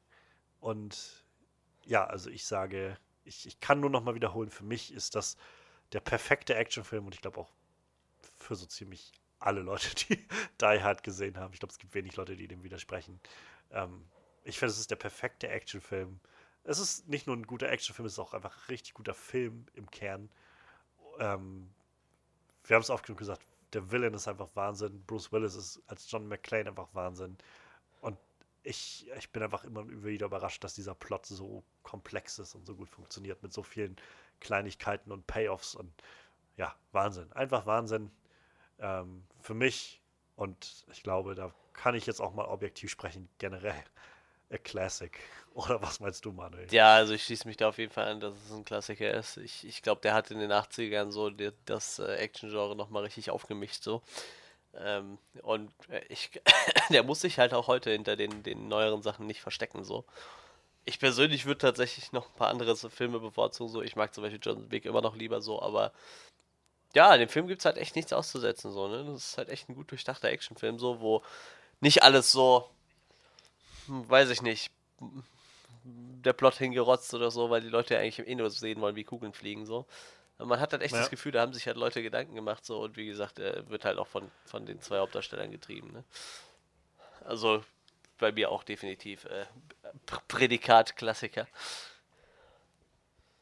Nice. Ja, äh, wie gesagt, ich empfehle sehr 2 und 3 auch. Ähm, lass mich gerne wissen, wenn du nochmal Bock hast und die geguckt hast oder so, Manuel. Wie gesagt, gerade Teil 3 ist echt lohnenswert. Ja. Ähm, ja. Und dann, dann lasst uns gerne wissen, wie eure Meinung zu Die Hard ist. Ähm, und vor allem, ist es für euch ein Weihnachtsfilm oder nicht? Ich freue mich, dass wir darüber geredet haben. Ich freue mich auch schon irgendwie demnächst vielleicht mal mit Freddy nochmal gesondert darüber reden zu können. Ja. So privat, ohne dass noch alle zuhören. Was, sowas macht ihr? Ihr redet privat? Hin und wieder. nee, es interessiert mich dann ja, doch klar. einfach tatsächlich, wie er darüber denkt. Ähm, ja, ich, ich finde halt einfach, einfach coole Sache. Ähm, und mal schauen. Nächste Woche sind wir wieder da. Ich bin mal gespannt, was wir dann eigentlich auf dem Plan stehen. Ich weiß es gerade auch nicht. Ähm, ja, ich werde bis dahin auf jeden Fall The Favorite geguckt haben. Also in irgendeiner Form werdet ihr von mir sicher was hören zu The Favorite. Ähm, ich bin sehr, sehr großer Fan von Olivia Coleman und es freut mich so, dass sie für einen Oscar nominiert ist für ihre Rolle in The Favorite. Ich bin echt gespannt, was dabei rauskommt. Und ja, ansonsten, ja, wir sind auf jeden Fall so oder so nächste Woche wieder da. Ähm, mal schauen, mit was. Wir werden euch auf jeden Fall äh, unterhalten mit äh, unseren Gedanken zu irgendwas. Mal schauen, was es dann sein wird. Wenn ihr dafür dranbleiben wollt, dann gerne, gerne uns abonnieren. Ähm, bei Soundcloud findet ihr unseren Onscreen-Podcast. Und da auch alle möglichen Links nochmal für einen RSS-Feed, wenn ihr den gerne möchtet, für eure möglicherweise Podcast-App. Findet uns aber auch bei iTunes, wo ihr uns auch gerne, gerne bewerten könnt, wenn ihr das möchtet. Würde uns sehr freuen. So können Leute vielleicht uns auch noch finden, die uns noch ja. nicht gesehen haben und vielleicht Spaß daran finden, äh, was wir machen. Ähm, ja, wir sind auch auf Facebook unterwegs, Onscreen Review. Wir haben unsere eigene Website, onscreenreview.de. Und ihr findet mich bei Twitter, ihr findet Manuel bei Instagram. Ähm, ihr findet Manuel demnächst auch noch in einem anderen Podcast. Ja, wir äh, beleben dann doch die Space Luchadors nochmal wieder. Wahrscheinlich nehmen wir am Freitag, also wenn hier die Folge kommt, wahrscheinlich ja am Donnerstag raus. Wir nehmen dann den Freitag darauf die erste Podcast-Folge auf und ähm, ja, wir werden die noch nicht direkt hochladen. Ich glaube, wir produzieren erstmal zwei, drei Folgen vor und dann gucken wir mal. Dann geht es da auch wieder ein bisschen zur Sache. Aber das werde ich auch hier dann an gegebener Stelle nochmal kurz bewerben. Sehr schön. Ähm, ja, also guckt auch dahin, haltet die Augen offen. Ähm, generell, wenn ihr irgendwie Bock habt, mit uns in Kontakt zu treten, dann macht das gerne. Wir freuen uns darauf. Ihr könnt mich gerne anschreiben auf Twitter. Wenn ihr wollt, könnt ihr auch einfach ähm, unter dem Hashtag Onscreen Podcast was schreiben, wenn ihr das gerne möchtet. Dann sehen wir das sicher.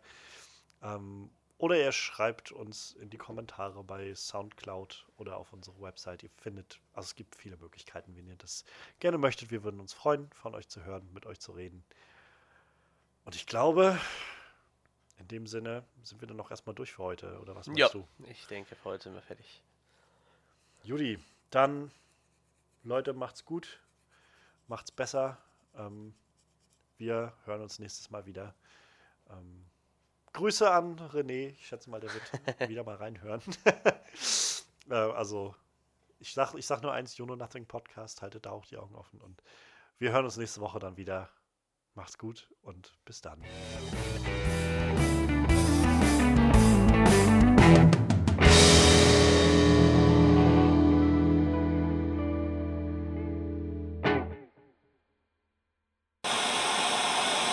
jetzt gehe ich aber erstmal aufs Klo. die ganze Zeit gewartet, dass du irgendwann mal eine Pause machst, damit ich schnell aufs Klo gehen kann. Hm. Wenn ich jetzt anfange zu singen, dann werden alle sagen, ich habe bloß Freddy nachgemacht vom letzten Mal. Ähm, hm. Hm, was könnte ich denn tun? Ich glaube, ich, ich rezitiere mal ein Gedicht. Mondnacht von Josef von Eichendorff Es war, als hätt der Himmel die Erde still geküsst, dass sie im Blütenschimmer von ihm nun träumen müßt. Die Luft ging durch die Wälder, die Ähren wogten sacht, es rauschten leis die Wälder, so sternenklar war die Nacht. Und meine Seele spannte weit ihre Flügel aus, flog durch die stillen Lande, als flöge sie nach Haus. Das hatten wir damals in der achten Klasse. Ich habe es von Wikipedia aber abgelesen.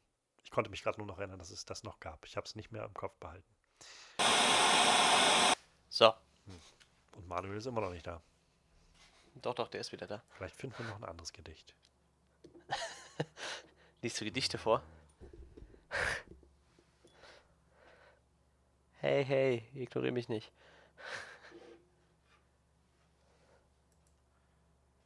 Hey, hey, hey.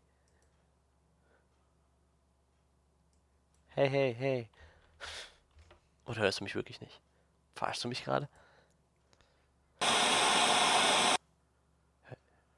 Hört er mich nicht? Ich hatte Lust zu singen, aber ich, ich kann jetzt nicht singen. Das hat Freddy schon gemacht letztes Mal. Hör auf damit. Du machst mir Angst.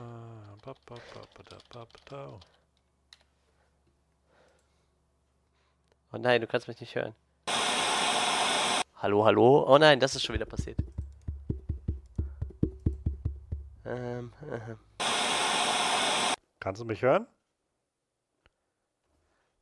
Hm, also ich kann dich, glaube ich, nicht hören. Ah, es liegt mal wieder an dir. Es liegt an Manuel, okay. Ja, äh, Ma Manuel konnte mich nicht hören. Deshalb sitze ich hier und rezitiere Gedichte, während Manuel äh, auf der anderen Seite sitzt und mich nicht hört und denkt, ich rede nicht mit ihm. So, jetzt? Ja, ich ist das kann wieder besser? hören. Die ganze Zeit schon. Ja, ich glaube, ich muss jetzt noch ein Gedicht vorlesen. So, was für ein Gedicht? Ich bin schon Du wieder hast mich also gehört, sehr schön. Und dann so, verarschst du mich gerade? verarschst du mich? Ja, Ich dachte halt schon so, das ist ganz, braucht ganz schön lange. Mensch. Krass. Ja, ich weiß nicht. Äh, mein, mein Aufnahmeprogramm hat halt auch weiter aufgenommen, was ich gesagt habe, aber irgendwie äh, Teamspeak nicht.